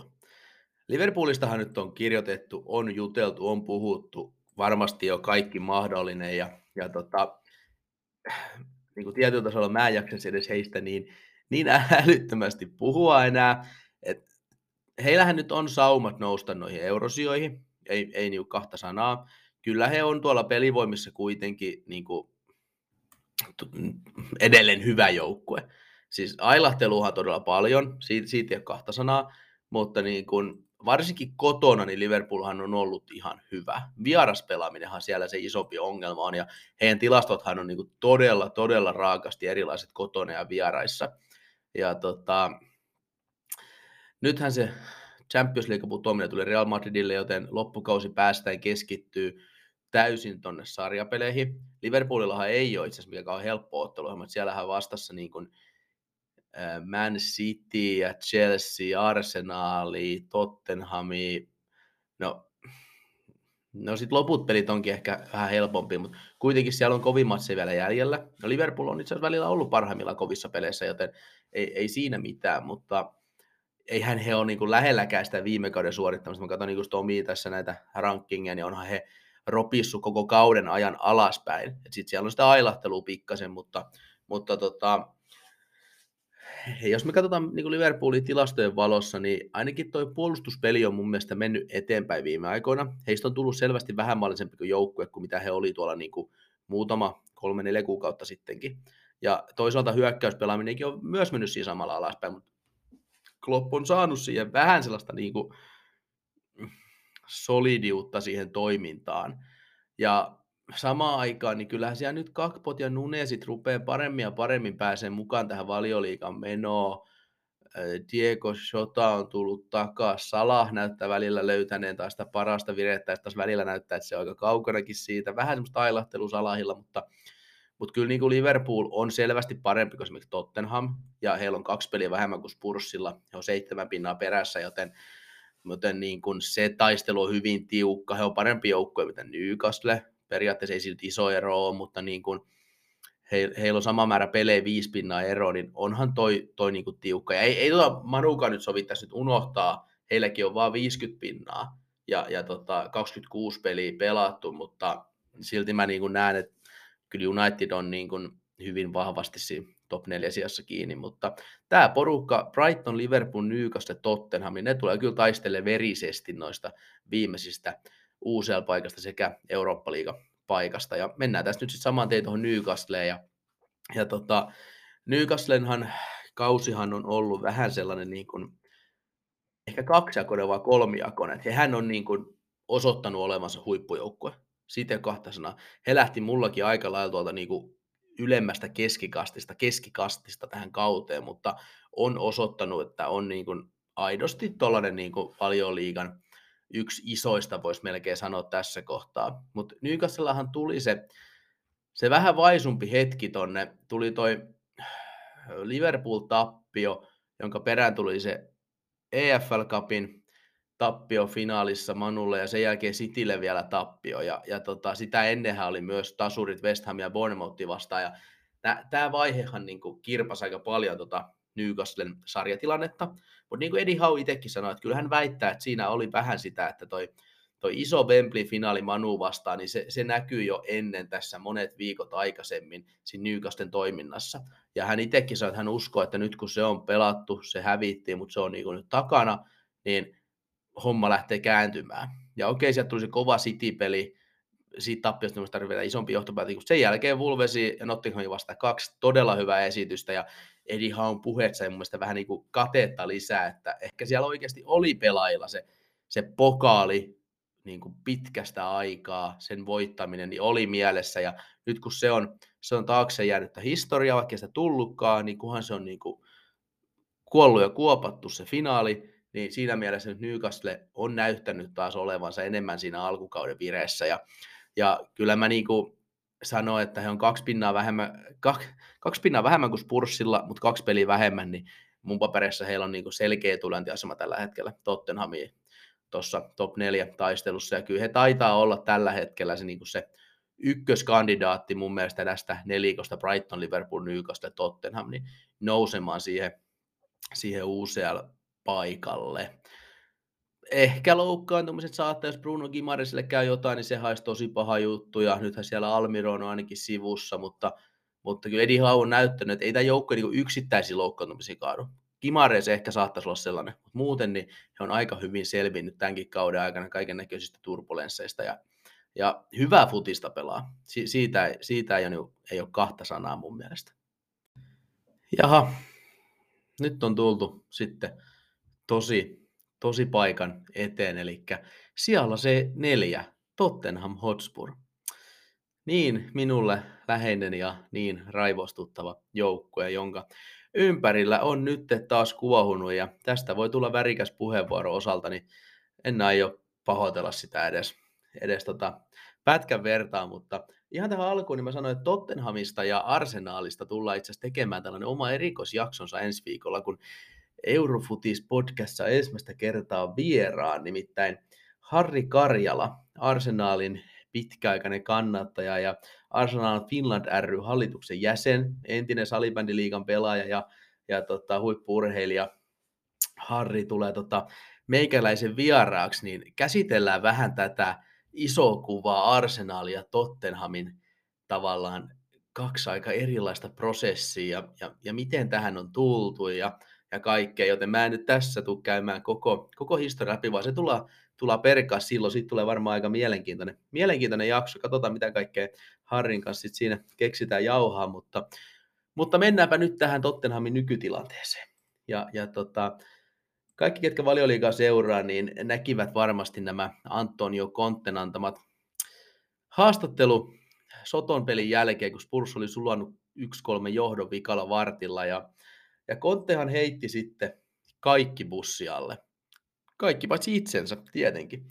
Siellähän tosiaan sanottiin, että, että tota, pelaajat on tottunut pelaamaan ilman paineita, ne ei kestä, kestä kovia paikkoja, hän näkee vaan niin kuin 11 yksilöurheilijaa, me emme ole joukkue, ja siellä heitettiin mun mielestä vähän niin kuin seurajohtoakin, että täällä on ollut viimeisen 20 vuoden aikana vaikka mitä eri valmentajia, mutta sama, samat tota, niin johtajat ei ole, ei ole kuitenkaan saanut yhtään pokaalia aikaiseksi, ja, ja, ja tota, paljon Kontten sanoissa oli varmasti totta, mä en sano sitä, mutta et sä jumalauta heitä kaikkia bussin alle tosta noin vaan. Kuka valmentaja niin kuin, tekee noin tuossa tilanteessa? Okei, mulle on sanottu, ja mä itse Antonio Conte itse on just se valmentaja, hänellä on historia näistä, näistä tota, purkauksista. Tämä nyt oli ehkä radikaaleimmasta päästä, mutta tämä ei ole ensimmäinen kerta, kun Conte heittelee porukkaa bussialle. Ja, ja tavallaan, niin kuin mä sanoin, Conte sanoissa on paljon totta, mutta samaan aikaan, niin kyllä jumalauta voisi ihan pikkasen meidän, meidän mestari katsoa sinne peiliinkin. Et Spursin pelaaminenhan on ollut hänen alaisuudessa verrattain paskaa. Siitähän nyt ei ole niin kuin varmaan hirveästi e-, e- eriäviä mielipiteitä. Jos mä katsoinhan tämä mun niin pelivoimaakin täällä, niin eihän he ole tuolla valioliikan kärkikahinoissa, vaan he on tuollainen niin ylemmän keskikastin joukkue. Pykälää alempana Newcastleista ja, ja, ja Brightoneista ja, ja tota, Chelseastä, Liverpoolista, Manusta puhumattakaan. Ja, ja tota,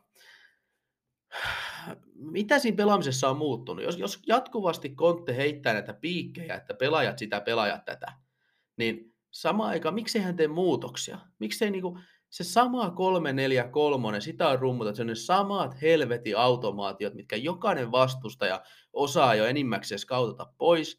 Pelaamiseen ei ole tullut mitään uusia ulottuvuuksia viimeisen vuoden aikana – se on pelaaminen on ihan jäätävän passiivista, semmoista niin pelokasta futista.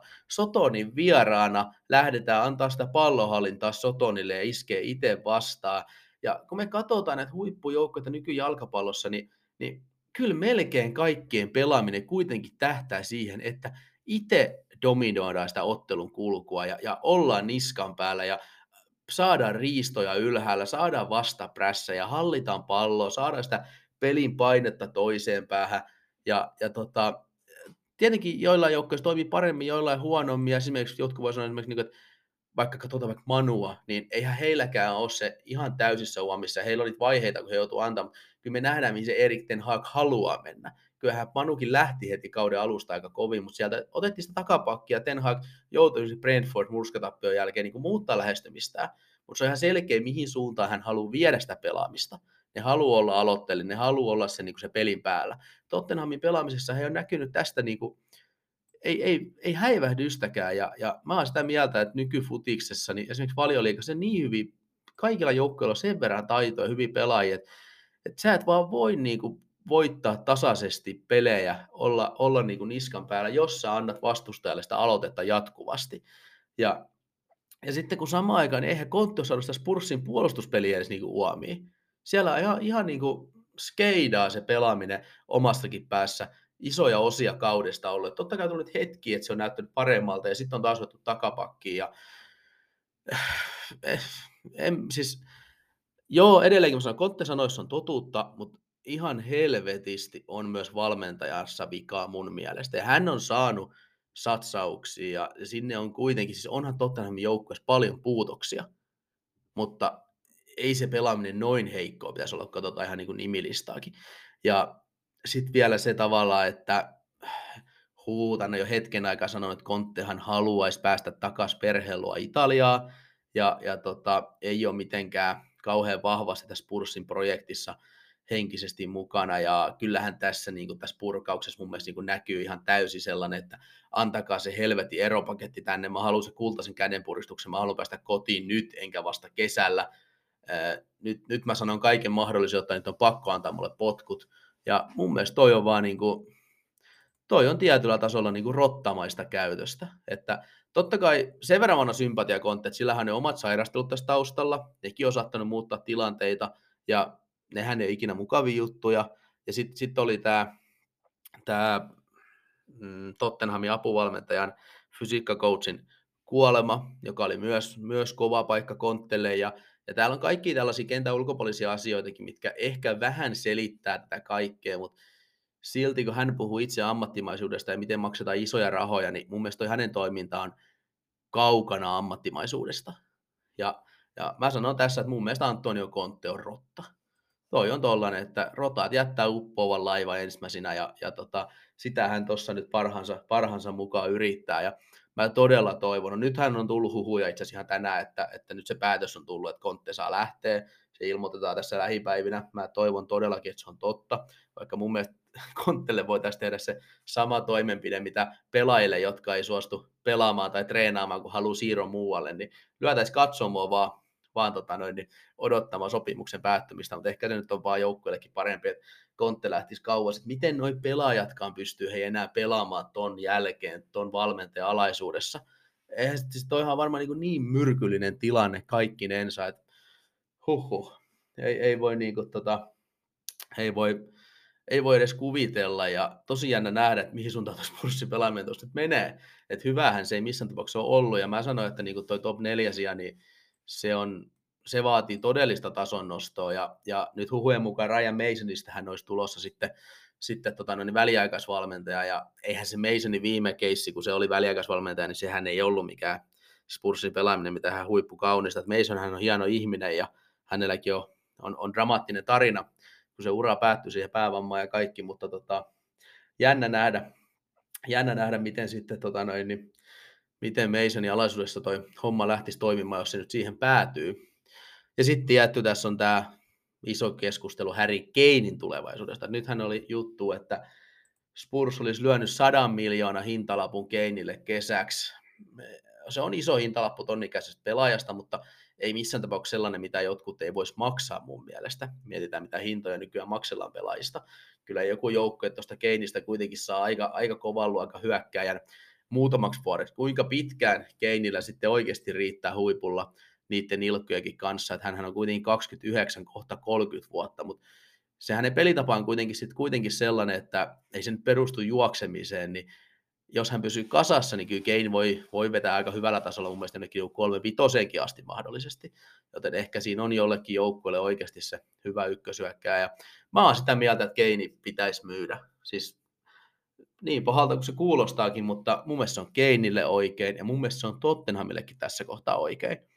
Nyt on vaan pakko aloittaa se uusi aikakausi ja mun mielestä vähän tämä Tottenhamin ja, Keininkin tilanne on vähän se, niin että mistä mä niin lähtisin verrata. Sanotaan nyt vaikka näin, että sulla on aivan helvetin huono avioliitto, mitä pidetään kasas vaan sen takia, että teillä on yhteinen lapsi, että ei haluta, haluta erota sen lapsen takia, mutta todellisuudessa se lapsikin voisi paremmin, jos ne vanhemmat eroisi ja se myrkyllinen avioliitto loppuisi. Ja tässä kohtaa mä sanon, että Tottenhamin ja Keinin tilanne on, on tietyllä tasolla samanlainen, että Kein pääsisi tavoittelemaan niitä kovin halumia pokaleja, ja, ja Tottenham saisi kuitenkin ison läjän rahaa jo tonnikäisestä pelaajasta ja voisi aloittaa tietyllä tavalla sen uuden prosessin, uuden aikakauden, koska sitten jälkeen ei ole enää keiniä, mihin nojata koko ajan. Totta kai siis Keinhän on yhtä kuin Tottenham, ja siinä, tässä on niin paljon muitakin asioita. Jos me mietitään vaan niin puhtaasti jalkapallollisesti, niin mä näkisin, että Kein plus Son kauppaaminen tässä kohtaa, rahastaminen niillä, ja oikeasti semmoisen uuden uuden niin kuin aikakauden aloitus oikeasti puhtata pöydältä, niin se, se ei olisi huono asia. Ja se voi monille Tottenham fanille kuulostaa kovalta ja, ja näin, mutta tätä mieltä mä oon. Ja mä oon ollut tätä mieltä jonkin aikaa, koska, koska tota, Spurs ei ole tällä hetkellä voittamassa yhtään mitään. Se on kaukana siltä tasolta, että se voittaisi todennäköisesti, joten totta kai Tuurin kanssa voi tulla joku FA Cup tai jotain, mutta se, että se voittaisi esimerkiksi Champions Leaguean tai FA Cup tai Valioliigan, niin se on, se on hyvin, hyvin epätodennäköinen skenaario tämän tason pelaamisella. Ja siinä mielessä niin kuin, pitäisi oikeasti niin kuin, ottaa se lusikka kauniiseen käteen ja lähteä niin kuin, rakentaa sitä koko hommaa ihan uudella tolalta. Ja, ja tässä me tiedetään, että Spurssin seurajohdallahan se Champions League-paikkahan on koko ajan ollut se tarvittava menestys, koska se tarkoittaa rahaa. Ja se on riittänyt. Ja, ja tota, mutta tällä hetkellä ne Champions League-paikatkin rupeaa valumaan, jos ei tämä homma tästä muutu. Ja sen mielestä niin kuin, se olisi sit viimeinen herätys myös näille meidän rakkaille omistajille, mutta, mutta annetaan nyt Tottenhamilla tässä kohtaa. Mä en usko, että Spurs tulee top 4 menemään, jollei Ryan Mason tai kumppanit saa jotain valtavaa, valtavaa boostia tuohon pelaamiseen aikaiseksi. Ja jos Kontte jatkaa kauden loppuun, niin sitten ei ainakaan mennä top 4. Ja sen, sen pituinen se nyt Tottenhamissa tällä hetkellä. Jatketaan sitten Harrin kanssa vähän vielä syvällisemmin. No mennään sitten siellä kolme ja Manchester United seura, jolla on ollut vähän myös omia turbulensseja, mutta kyllähän nyt isossa kuvassa Unitedin tilanne näyttää aika mukavalta, mutta sama hengenveto on pakko sanoa, että, että se pelaaminen on ottanut ihan viime aikoina pientä notkahdusta mun mielestä.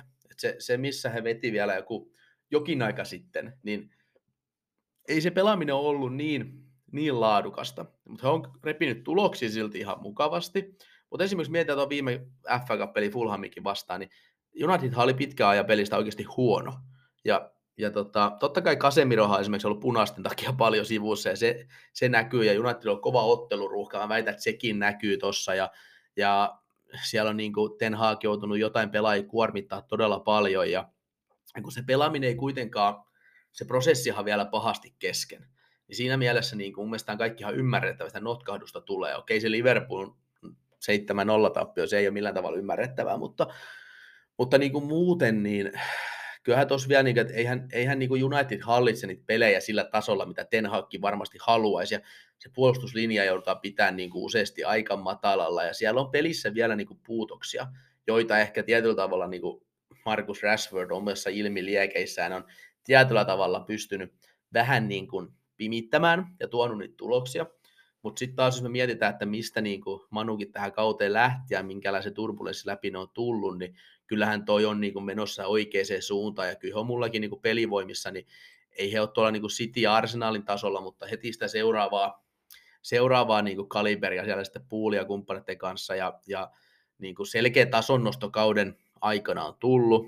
Ja siellähän nyt on Eurooppa-liigassa aika, aika hyvä tilanne. Siellä on Sevilla vastassa quarterfinaleissa ja siitä sanotaan, että kyllä Unitedilla on aika, aika hyvä polku ihan nostaa sitäkin kannua. Ja kyllä mä uskon, että toi top 4 on Unitedilla hyppysissä, jollei tule niin oikeasti jotain radikaalia, radikaali huono onne tai heikompaa pelaamista jostain syystä, mutta iso kuva on mielestäni Unitedilla hyvä, tulee tärkeä kesä eteen, muutamia hankintoja joukkue varmasti kaipaa, ja, ja sitä kautta sitten niin kuin se uusi taso, että oikeasti voidaan taistella sitä mestaruudesta.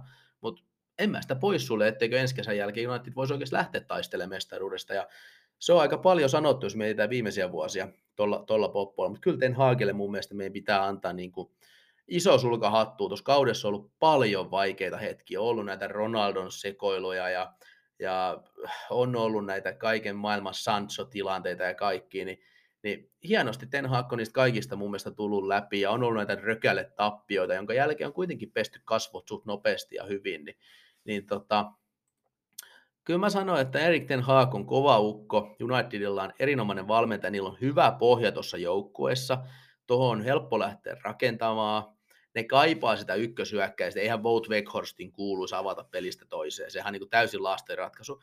Weghorst tekee paljon itse hyviä asioita, mutta niin kuin ton tason joukkueelle, niin kyllähän hän on niin kuin riippakivi tällä hetkellä kuitenkin.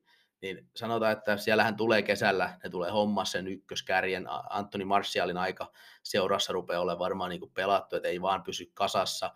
Onko se Harry Kane, onko se Viktor Osimhen, Dusan Vlahovic, kuka se onkaan, niin, niin tota, se tulee olemaan tärkeä juttu Unitedille. Sen jälkeen, niin jos se hankinta onnistuu, mä sanon, että esimerkiksi Harry Kane olisi ihan fantastinen hankinta tuohon joukkueeseen, se saisi niin Rashfordistakin vielä lisää mun mielestä tehoja irti. Ja tota, sen jälkeen United on ehkä valmis, ei nyt ole mestari suosikki, mutta haastamaan. Ja, ja tota, mä povaan hyvää, hyvää lähitulevaisuutta kyllä Manulle tässä kohtaa. Mutta tällä kaudella niin me nähtiin, että se mestaruustaisto kesti sen yhden, kaksi päivää. Nyt taistellaan top 4 sijasta ja kyllä mä uskon, että se top 4 sieltä tuleekin. No sittenhän meillä on jälleen enää kaksi parasta mestaruustaistelu, joka on edelleen todella mielenkiintoinen, Man City ja Arsenal. joukkueethan molemmat pelaa tällä hetkellä hyvällä tasolla. Siitä niin kaksi sarjan parasta joukkuetta. Ja kun me katsotaan tästä nyt, vaikka esimerkiksi mä katson Man Cityn suoritustasoa mun, mun niin kuin pelivoimissa, niin he on mennyt ehkä sieltä alkukaudesta pikkasen alaspäin, mutta he on edelleen selkeästi paras joukkue.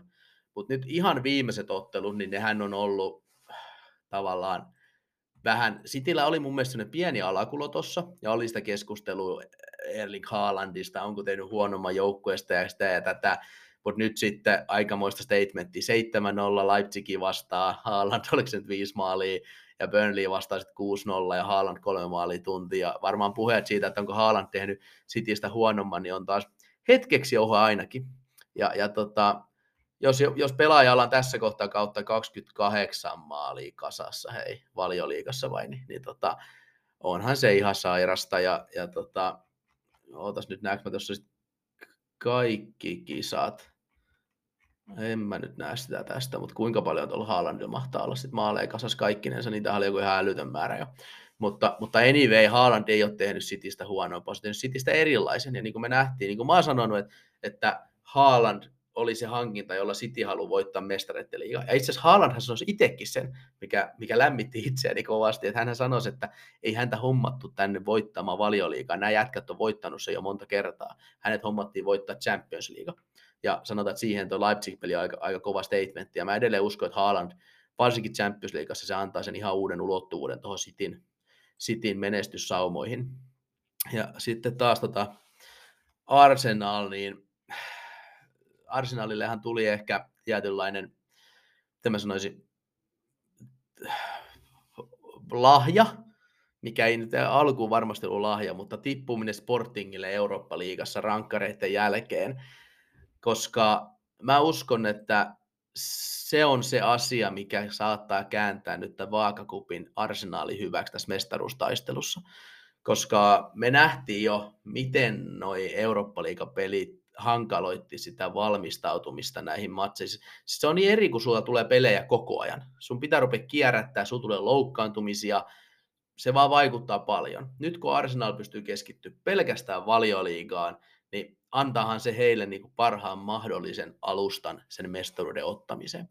Ja jos me katsotaan nyt vaikka mestaruuskertoimia, niin tilanne on suurin piirtein pyöristettynä semmoinen niin 60-40 arsenaali hyväksi. Arsenalin kertoimet on siellä 1,7 tasolla ja City on vähän päälle 2,40. Eli Arsenal lähtee tähän loppurutistuksen suosikkina. Niillähän on kuitenkin kahdeksan pisteen kaula. Okei, City on yksi peli vähemmän, joten jos me oletaan, että City voittaa sen rästipelin, niin ero on viisi pistettä. Ja sitten siellä on se aivan valtava keskinäinen ottelu jäljellä. Sehän tulee niin ole 26.4. se kaikille kalenteria ylös, sehän tulee olemaan niin kuin valtava ottelu. Se on Cityn kotona, ja jos me laskettaisiin, että City voittaisi sen peli, niin sitten sitä eroa on kaksi pistettä. Ja siellä on kuitenkin Arsenalilla vielä vieraspeli Liverpoolia vastaa, Chelsea kotona, Brighton kotona, West Ham vieraissa ei ole helppo peli. Niin tavallaan tässä on vielä kaikki, kaikki auki sitten kun me mietitään sitä, että Cityllä on kuitenkin se oma Champions League taivaan siellä, ja mä edelleen uskon, että Citylle Champions League on se ykkösjuttu tällä kaudella. Totta kai ne haluaa voittaa valioliigamestaruuden, mutta Champions League on se, mikä niiltä puuttuu. Ja siellähän on kuitenkin nyt sitten seuraava ottelupari on Bayern Müncheni vastaan. Ja kun me katsotaan tuota City-otteluohjelmaa, siellä tulee, siellä on Liverpool kotona, se ei ole helppo peli, mutta City lähtee sen jättisuosikkina. Sitten on Soto vieraissa putoamista vastaan taisteleva Soton, jonka jälkeen tulee toi Bayern München peli, sitten on Lestösi välissä ja taas Bayern München. Ja Bayern München otteluparin jälkeen tulee Brighton ja Arsenal. Niin toi tulee olemaan se hetki. että sinällä ihan mukava toi Lestö-peli kotona tuohon niin Bayern München sandwichin väliin, koska se sandwich-pelihän tulisi olla todella vaikea Citylle. No Lestö kotona ei ole se pahin haaste siihen, joten sinällään heillä on niin otteluohjelman kanssa pieni tuuri tässä. Mutta heti tuon Bayern München otteluparin jälkeen tulee Brighton ja sitten Arsenal kolmen päivän sisään. Joten Cityhän tulee pelaa tässä niin kuin 11.4. München, 16.4. Lestö, 19.4. München, jonka jälkeen siitä 23.4. Brighton, 26.4. Arsenal. Ja siinähän tulee käytännössä niin kuin viikkoon München, Brighton, Arsenal-pelit. Ja Brighton vieraissa ei ole helppo peli, ei missään tapauksessa. Joten kyllä Cityinkin pitää venyä. Mutta jos mun pitäisi itse näistä nyt jompikumpi ottaa, niin kyllä mä ehkä 240 kertoimella tota, City pelasi. Mulla ei ole tähän mitään prosentteja, mä en, ole, mä en ole nyt simuloinut mitään tästä sen enempää, mutta tilanne on siis 60-40 tässä kohtaa kautta, niin onhan se heku, hekumallisen tiukka tilanne. Molemmat joukkueet pelaa siis hyvällä tasolla. City on nyt niin kuin näyttänyt, että se pieni blippi on ohi ja tuo joukkue on taas niin kuin tä- käy täysillä sylintereillä. Arsenal on näyttänyt, että ne ei ole kyllä niin kuin ainakaan vielä tähän mennessä niin kuin jäätymässä millään tavalla. Heidän pelaamisen taso on niin kuin mun mielestä pysynyt aika samanlaisena tässä koko ajan. Gabriel Martinelli on tällä hetkellä huippuiskussa, Bukayo Saka on niin kuin pelistä toisen hyvä, Ödegaard on ihan fantastisessa kunnossa ja ja se Jorginho hankinta, niin kyllä se on tuonut, saatanut partteille vähän huilia, mikä on tosi tärkeää. Mielestäni edelleen parttei on selvästi Jorginho parempi siinä pohjalla, mutta ilman sitä huilia, niin olisiko parttei edes kasassa tällä hetkellä, niin sekin on tavallaan ollut tosi tärkeä. Ja sitten tämä Leandro Trossardin hankinta myös oli tammikuussa hyvin onnistunut arsenaalilta, ja, ja nyt Gabriel Jesuskin on tullut takaisin rosteriin, niin, niin kyllä niin arsenaali porukka rupeaa olemaan myös hyvässä hantimissa, ja Molemmat pelaa fantastista futista, molemmat on huippujoukkueita. City on pikkasen parempi joukkue, Arsenal on pieni etu sarjataulukon pisteissä, keskinäinen peli tulee ratkaise paljon. Tästä tulee aivan fantastinen loppukausi, tullaan nauttimaan siitä ja ei kai tässä. Tämä mestaruustaisto on ehkä se, mistä mun vähiten niin kerrottu, koska kaikki tietää, missä mennään. Joten ei mulla ole tähän mitään hirveän niin merkillistä ja ihmeellistä lisä, lisäsanottavaa. Mutta jäädään, jäädään nautiskelemaan ja kyllähän tämä valioliika vaan otti, tässä on nyt puolitoista tuntia jaksoa kasassa ja päästy valjuvasta. Tästä tulee aika tuhti paketti, mutta ei kai siinä kuuntelee se, ketä kuuntelee. No niin, nyt on sitten valioliika nopeasti taputeltu ja aika siirtyy Laliikan pariin. Mutta pakko sanoa, että mä yritän vetää nämä matsit vähän tiivisti tästä läpi ja sitten päästään tuon joukkueen analyysin pariin, koska tästä tulee aika pitkä jakso ja oma, oma flunssakurkku, en tiedä miten pitkään kestää, mutta mennään niin pitkään kuin kestää. Perjantai-iltana aloitettiin Valladolit Athletic Bilbao-pelillä. Öö, Valladolit on nyt, on nyt ja ajautunut tuonne putomistaisteluun muutama hyvä voiton jälkeen, ja tämä oli iso peli molemmille, koska Bilbaokin tarvii pisteitä kovin, jos ne haluaa tuonne eurosialle nousta taistelemaan, ja, ja tota, Bilbao otti ansaitu ansaitu voito 1-3 lukemin, hyvä esitys Pilpaalta ja paluu taas pitkästä aikaa voittojen pariin ja kyllä mä edelleen sanoin, että Pilpaa, Pilpaa ihan hyvissä asetelmissa on, mutta tosiaan nyt ei jäädä, ei jäädä perkaan joukkoja, isompaa kuvaa, se tullaan käymään läpi tuossa myöhemmin. Lauantai aloitettiin sitten Almeria Kadis peräpään kuumalla taistelulla. Kadisilla oli omat poissaolonsa, kun siellä on pelikieltoa ja loukkaantumista – aika paljon alakerrassa, varsinkin siellä ykkösmällä Ledesma pois ja Fali ja Karselee pelikielossa ja, ja tota, siinä mielessä Almeri lähti tähän suosikkina, mutta Kadis, Kadis lähti aika kadismaisesti tähän peliin, että tästä yritettiin olla tekemättä jalkapalloottelua kaiken parhaan mukaan, ja he aika hyvin siinä onnistukin, ja sivuraja heitot, ne heitti kaikki boksiin, ja sieltä se kakkospallosta sen maali tulikin sitten 0-1 Kadisille, mutta 90 plus 6 Almeria pääsi tasoittaa sitten lopulta kovan rappauksen jälkeen tuli pilkko Almerialle ja, ja tasapeli ja aika reilu lopputulos. Ja varmaan nyt niin kuin kummallekin sellainen, että katastrofi vältetty. Mutta Kadisille neljäs ottelu tappioita putki, okei okay, kolmas tasuri, mutta kyllä tuo Kadisin meno, jos mietitään alkukautta, niin se on aika paljon mennyt eteenpäin, mutta jälleen käydään sitä kohta läpi enemmän. Vallecano Girona, se oli ehkä sitten tämän viikonlopun hauskin valioliikaottelu, ei siis laliikaottelu mitä, siis aivan käsittämätöntä. Siis Gironahan oli ensimmäisellä jaksolla selkeästi ottava osapuoli. Vallecano myllytti hyvin hyökkäyksiä ja Isi Palazzonin jäätävä kuti yläkulmaa vei isänät johtoon. No, Viktor Tsynkankov, Gironan tota noin, niin ukrainalaislaituri, joka tuli tammikuussa, ollut tosi hyvä. Teki tasotusmaalin, hyvä vasuri viimeistely, jonka jälkeen tota, Oskar Treho, joka on mun mielestä ollut aika pettymys tällä kaudella Vallekaanolla. Kymppipaika entinen talismaaniksi voisi sanoa, niin, niin tota, sai nyt maalin tehty, mikä hänelle varmasti iso onnistuminen. Mutta 2-1 tilanne ja 40 minuuttia pelattu, niin Vallecano saa pilkun. Ja sitten alkoikin niin kuin, tapahtuma. Oscar Trejo, tämä vähän alavireinen talismaani, astuu vetä pilkkuu. Hän missaa sen. Kakkospallo päätyy Gironopaki jalkoihin, joka purkaa pallon pois. No, vartarkistuksen jälkeen nähdään, että Sidonapakki on lähtenyt liian aikaisin boksin sisään ja pilkku uusitaan. 2-1 tilannetta, aika kova paikka, iso peli molemmille joukkueille. Ja Oskar Trejo pääsee astu toista kertaa pallon taakse. Sitten nähdään jotain ihan käsittämätöntä. Siis ke- mä kutsun tätä Pires Aanri-pilkuksi. Jotkut laliga-ihmiset kutsuu tätä Messi Suoresiksi. Mutta semmoinen pilkkukuvio, jossa pilkku laukoo ja rullaa pallo eteenpäin ja oma pelaaja tulee boksin rajalta ja laukoo sen pallon maaliin. Sitä he lähti yrittää, Oscar Trejo ja Isi Palatson. Mä en tiedä, mistä helvetti he tämän idean tähän nyt keksis, mutta Trejo pistää pallon jalkapohjalla eteenpäin, Isi Palatson tulee vetämään ja painaa pallon yli.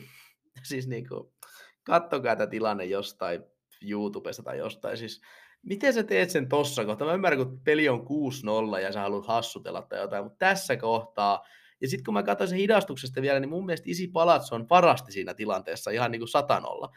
Eli tota, jos se olisi mennyt maaliin, niin se olisi uusittu vielä kaiken lisäksi.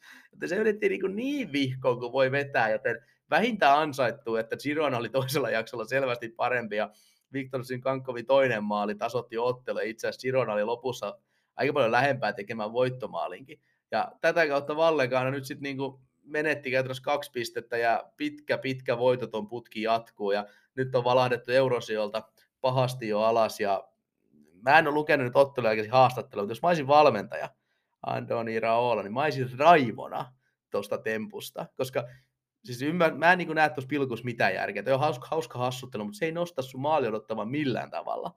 Ja sitten tollaisessa paikkaa vielä, niin en tiedä se aina mitä miettisin, että, jäikö Oscar Trejo niin paha mieli siitä, että hän pääsi uusimaan sen pilkun, että hän halusi vetää se tällä vihkoa, mutta ei sekään mun mielestä mitenkään jäädä. En tiedä. Ihan, ihan käsittämätöntä. No joo, sitten Espanjoli säännöi Seltaa. Hyvin tasaväkinen ottelu ennen, ennen matsia. Mun mielestä Pedotin markkinallakin oli lähellä 50-50. Ja sellainen tämä peli mun mielestä olikin. Tämä oli hyvin sellaista niin tasasta jalkapalloa mutta Seltta oli vaan tehokkaampi ja johti 0-3-80, kunnes Espanjol sai vähän niin kuin lohtumaali yhteen kolmeen ja vieraille selkeä voitto ja Kapi Veika, parikymppinen, onko se nyt 20, on se 20 vielä, täyttää kohta 21, niin on niin kuin ihan täysin läpimurtopelaaja tällä kaudella ja, ja tota, jälleen, jälleen maali, on, on hyvä jalkapojalla ja on, on viakas aja ja sanoi, että Selta tulee tekemään isot rahat vielä Kapi Veikalla, jos kehitys jatkuu samanlaisena, mutta tota, siis niin kuin isossa kuvassa mun mielestä ei Selta ollut mitenkään selkeästi parempi joukkue, mutta otti selkeän voiton. Ja oikeastaan tämä vähän kuvasi myös molempien joukkueiden kautta, että Espanjol pelaa joitain ihan, ihan ok pelaamista, mutta se on vähän tehotonta ja vähän sellaista niin kuin puuromaista. Ja sitten Selta taas, niin se ei aina, se ei aina väläytä, mutta sitten sit tavallaan siellä on niitä yksittäisiä hetkiä ottelussa, kun Carles Perez, Jako Aspa, sitten Kapi Veikat ja kumppanit pystyy loihtimaan jotain ja, ja jälleen loihtivat voiton. Lauantailta päätettiin sitten Atletico Madrid Valencia-pelin parissa ja Atletico Madrid oli ihan helvetin hyvä.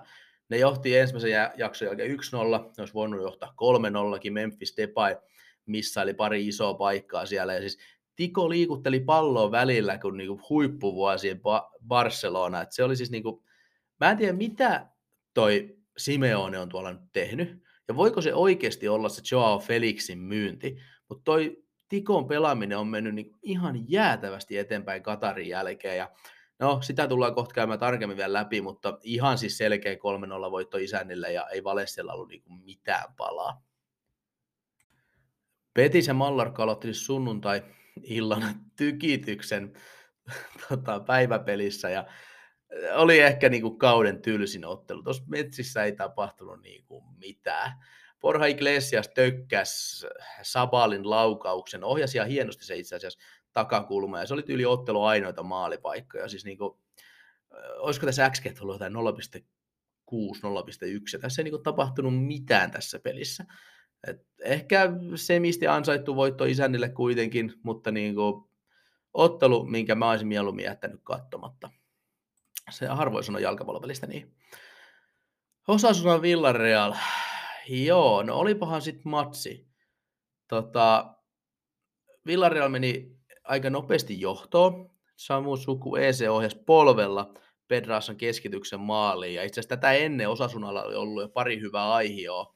Ja, ja tota, Osasuna itse asiassa maalin jälkeen varsinkin ne hallitsi peli ihan täysin ja, ja ne niin kuin lauko, siellä oli tolppaa, siellä oli rimaa, siellä oli läheltä piti pilkkutilannetta, siis Osasuna olisi mun mielestä niin kaiken järjen mukaan pitänyt tasoittaa se ottelu, mutta ne ei sitten saanut, se on pieni tehottomuus siellä yläkerrassa, tai ei se ollut edes tehottomuutta, eikä se ollut huonoa pelaamista, siis ne, ne hallitsi peli hyvin ja ne sai Villarealin tosi ahtaalle, eikä päästänyt edes vastaiskuihin juurikaan, joten kyllä se on niin hyvä esitys oli Osasunnalta, kunnes sitten 85 No okei, mun pakko alustaa tämä. Selostaja, siis La Ligassa on aika hauskat selostajat, siellä on usein niin selostaja ja kommentaattori. Ja nyt tämä kommentaattori sanoi siinä jossain 80 kohdalla, että El Comandante, eli Jose Luis Morales, joka tuli äh, loukkaantuneen Gerard Morenon tilalle kärkeen, kokenut, kokenut tota noin La Liga jyrä, aika viakas pelaaja, ja sano, se kommentaattori sanoi, että El Comandante on nyt kaksi kertaa jo vilkassut olkapää yli ennen kuin hän saanut pallon, että missä osasunnon maalivahti on, kun hän on siis omalla puolella. Et, et, odota vaan, kun se saa pallon, niin se lähtee hakemaan nostoa tuon veskari yli. Ja 85 pelattu, pari minuuttia tämän jälkeen, niin Jose Luis Morales saa pallon ja painaa se siitä keskiympyrästä suoraan Osasuna Veskarin yli maaliin. Aivan fantastinen maali ja mun mielestä niin ihan jäätävä hatunnosto tuolle kommentaattorille, että tossa on niin osaamista, että sä näet tollaisen pienen nyanssin sieltä pelistä, ja tuossa näkee, niin kuin, että sä oot aika pitkään seurannutkin varmasti sitä pelaajaa, koska hän, niin kuin, hän niin koolasta on ihan satanolla. Kattokaa se maali, ja jos pystytte katsoa sitä selostusta sitä ennen sitä maalia, niin ihan, ihan fantastista ja mä olin niinku ihan, ihan fiiliksissä, vaikka mulla itse Osasuna oli pelattuna, että se maali maksoi mulle, mutta tota, mä olin silti fiiliksissä, kun selostaja niin hienosti sen, sen koolassa sen tilanteen. Ja sitten sieltä vielä tota, Commandante itse asiassa itse kävi vielä tuikkaa 90 plus 3, 0 ja 3, ja sitä kautta lopputuloksellisesti selkeä voitto Villarealille, mutta itse asiassa mun mielestä tämä niin isossa kuvassa, niin tasuri olisi ollut reilumpi tulos ehkä. Mutta tota, tämmöistä tämä jalkapallon välillä on.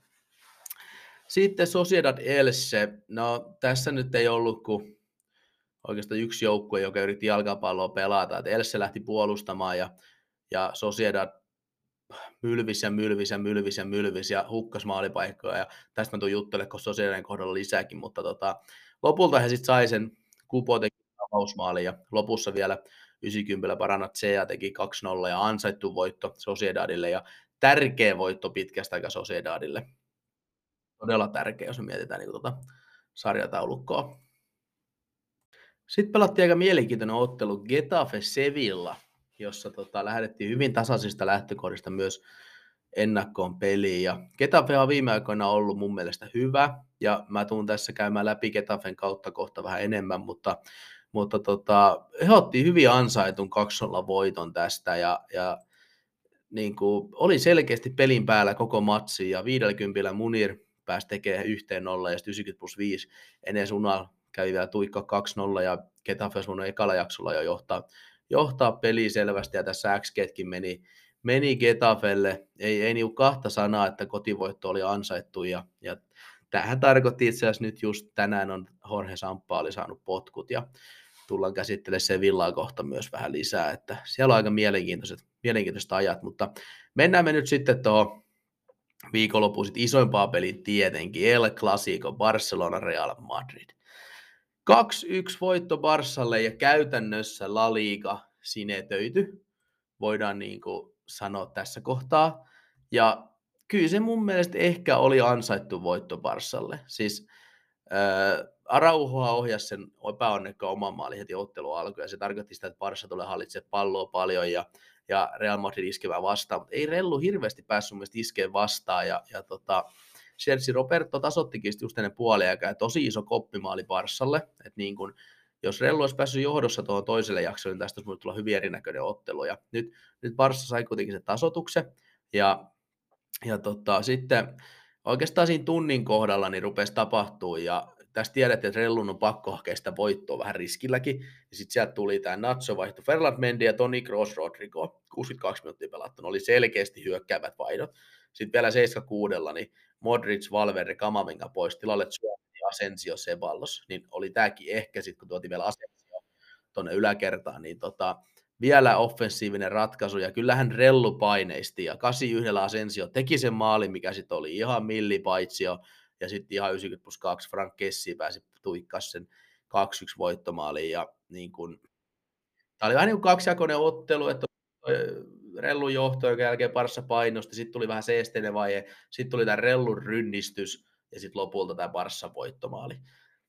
Ei nyt ehkä mikään ihan niin kuin unohtumaton ottelu, mutta tota, kyllä toi noin toi, kyllä pakko, pakko sanoa, että tunnetta tässä pelissä oli, ja siellä oli matsin jälkeen vähän kalapalikkiä, ja oli Karvahal käynyt jonkun kakkosveskan kimppu ja kaikkea, mutta tota, pelillisesti ei nyt ehkä mikään sinne ihan, ihan unohtumaton ottelu sinällään, mutta hyvä matsi ei siinä mitään, että ehkä suurimmat fiilikset meni siinä, kun Siimore äänet oli niin paljon vinksalla, että se vei sitä katselukokemusta aika paljon pois.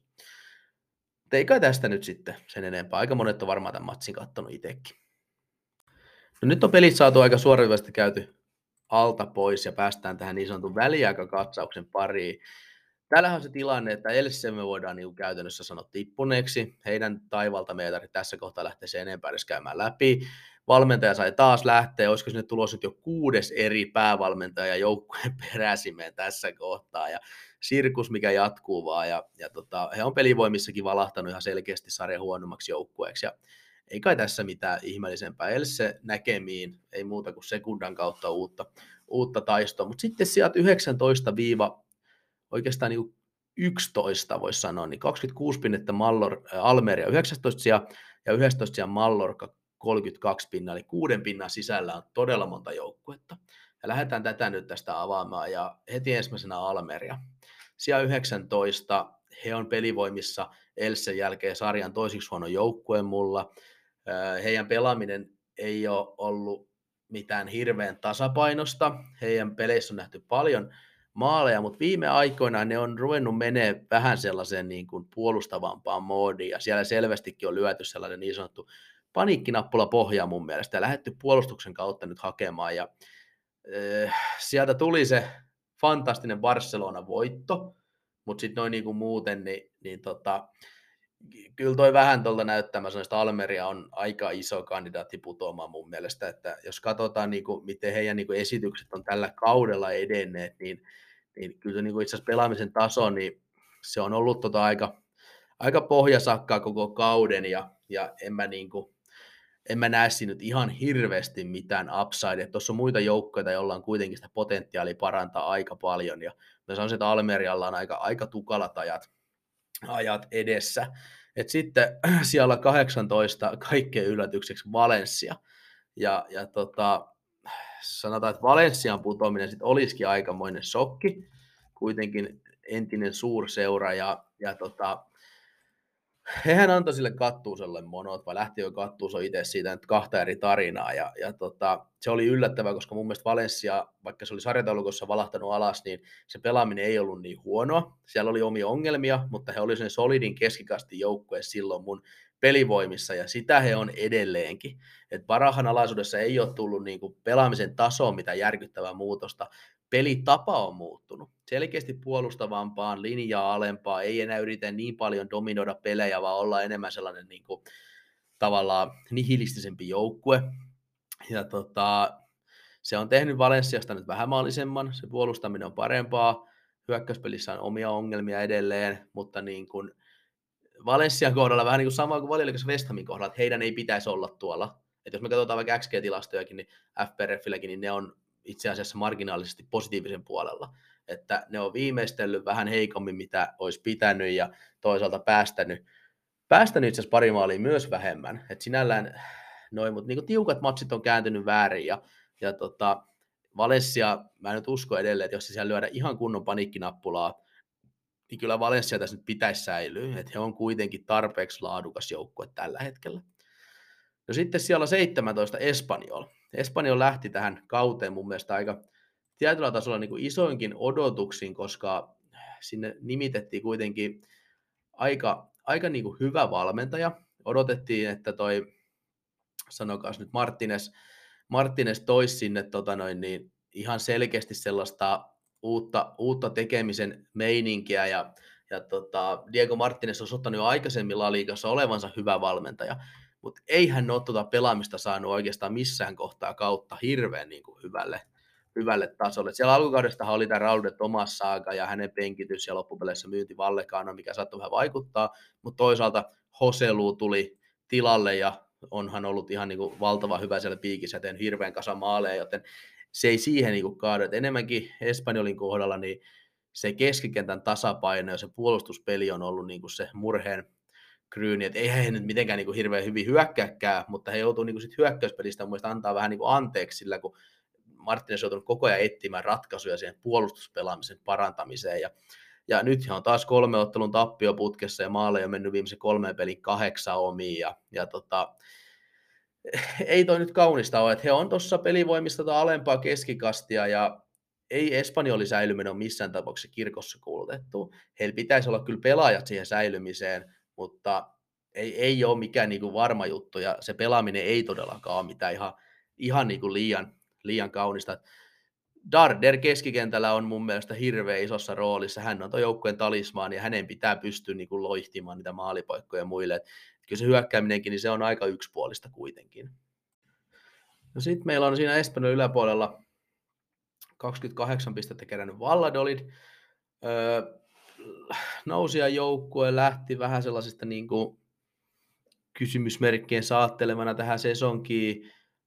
Ei ollut mikään mätä, kun niin kuin aloitettiin kausi. Eikä ole nyt mätä vieläkään, mutta on siellä niin kuin ihan bottom nelikossa mun pelivoimissa ja on aika kotiriippuvainen joukkue. Kotona on niin kuin pelaaminen ollut parempaa mitä vieraissa ja ehkä vähän rohkeampaa. Valladolidilla oli se hyvä hetki tuossa päällä, kun ne otti muutamat isot voitot Valensiasta ja Sociedadista. Sitten tuli vähän noita tappioita, sitten Espanjolista iso, iso kotivoitto 2-1, ja nyt tuli sitten se Else Tasuri varsinkin, oli niin kuin, se, oli, se oli paha takais, kun siinä johdettiin pitkää ottelua, mutta sitten Else, Else tuli rinnalle ja siinä menetettiin kaksi arvokasta pistettä, ja nyt viime ottelussa Bilbao vasta ja ansaittu kotitappio, ja, ja tota, niillähän on kovat ottelut tässä edessä, kun tulee Rellu, Mallorca, Villarreal, Girona, Valencia, Atletico, joten niin kun tästä tullaan pelaamaan isoista pisteistä Valladolin osalta maaottelutavon jälkeen, ja, ja tota, siis heillä putoaminen on ihan edelleen niin täysin realistinen skenaario. Hehän teki tuossa tammikuussa hyvät hankinnat mun mielestä, että toi Kyle Lärin tuli piikki, se on tehnyt kahdeksan peliä jo viisi maalia, tuonut ihan uuden ulottuvuuden siihen boksipelaamiseen, ja sitten toisaalta Darwin Matsis toi laidalle uutta menoa, mutta hän itse asiassa rikkoi just jalkansa, en tiedä kuinka pitkään on nyt sivussa, ja se olisi tärkeää saada vielä Matsis sinne laidalle tuomaan yksi, yksi lisävaihtoehto, mutta Valladolid pelaa mun mielestä ihan kivaa näppärää futista ajoittain, mutta sitten taas toisaalta niin kyllä sinne omiinkin sitten taas vuotaa, ja ei toi nyt ole mikään sellainen niin kuin, jos me mietitään, että täällä on tämmöisiä niin Mallorca ja Getafe, Kadisi, mitkä on semmoisia niin kyrpäjengiä, mitä vastaan niin veemäinen pelata, niin Valladolit ei mene siihen kastiin, vaan se on sellainen, niin kuin, että ne pelaa ajoittajan kivaa futista, mutta se välillä myös niin kuin osuu, osuu oma, omaan nilkkaan. Potentiaali heillä säilyy, mutta kyllä kova, kova taistelu tulee olemaan. No sitten meillä on siellä 15 Kadis, tämä hyvin mielenkiintoinen joukkue, joka aloitti kauden aivan niin katastrofaalisesti. Viisi tappio putkeen, nolla tehtyä maaliin. Mitä tuossa on? 3, 7, 10, 14 päästetty, eli 0-14 maalierolla kausi käyntiin. Sitten iso taisteluvoitto Valladolidista, sekin vähän vääryyden kengillä 1-0. Sen jälkeen neljä tasuria. Sitten sit kausi on oikeastaan sen jälkeen niin kääntynyt ihan selkeästi niin kuin parempaan suuntaan. Et siellä niin kuin not pohjasta on päästy eteenpäin ja aika monet odotti, että päävalmentaja Sergio, joka säilytti Kadisi hienosti viime kaudella sarjassa, olisi saanut fudut alkukauden jälkeen, mutta seurajohto luotti Sergio ja Sergio on saanut tuon pelaamisen parempaa suuntaa. Sitten on myös niin kuin, ei ole kysymystäkään. Ei he edelleenkään mikään huippujoukkoja ja he kuuluu tuonne niin alemman keskikasti alalaitaa, mutta ne on veemäinen joukkue pelata vastaan ja ne raapii ja riistää ja ne niin kuin potkii nilkoille. Sanotaan, että semmoinen joidenkin mielestä niin fantastista seurata, joidenkin mielestä niin kuin oksettavaa. Itse on ehkä enemmän sen kannalta, että mä tykkään, että on tämmöisiäkin joukkueita sarjassa. Että on niin kuin vähän erilaisia lähestymistapoja ja, ja Kadis on, niin kuin, se on vittumainen jengi. Siitä, siitä ei pääse mihinkään. Ja, ja tota, hekin teki mun mielestä ihan, ihan hyviä hankintoja tuossa tuossa tammikuussa ja, ja tota, varsinkin niin kuin yläkertaan niin tuotiin Sergi Guardiolaa ja, ja Roger Martin ja uudistettiin vähän sitä palettia ja laidal Theo Bongonda ja Sobrinot ja kumppanit, niin ne luo tarpeeksi kuitenkin vaaraa. Et Kadis on, se on tosi puolustava joukkue, tosi vähämaallinen, mutta heillä on kuitenkin semmoinen niin vaaran elementti siellä, ja he pystyvät niin tarvittaessa luomaan maalipaikkoja. Ja, ja mä kyllä niin kuin vahvasti, vahvasti tota noin, niin, liputan Kadisi säilymisen puolesta, vaikka ei heillä ole kuin pari pinnaa putomisviivaa ja ei he ole mikään niin pelivoimissa kahden laadukas joukkue, mutta mä väitän, että ne on tähän putomistaisteluun oikein tyyppinen jengi.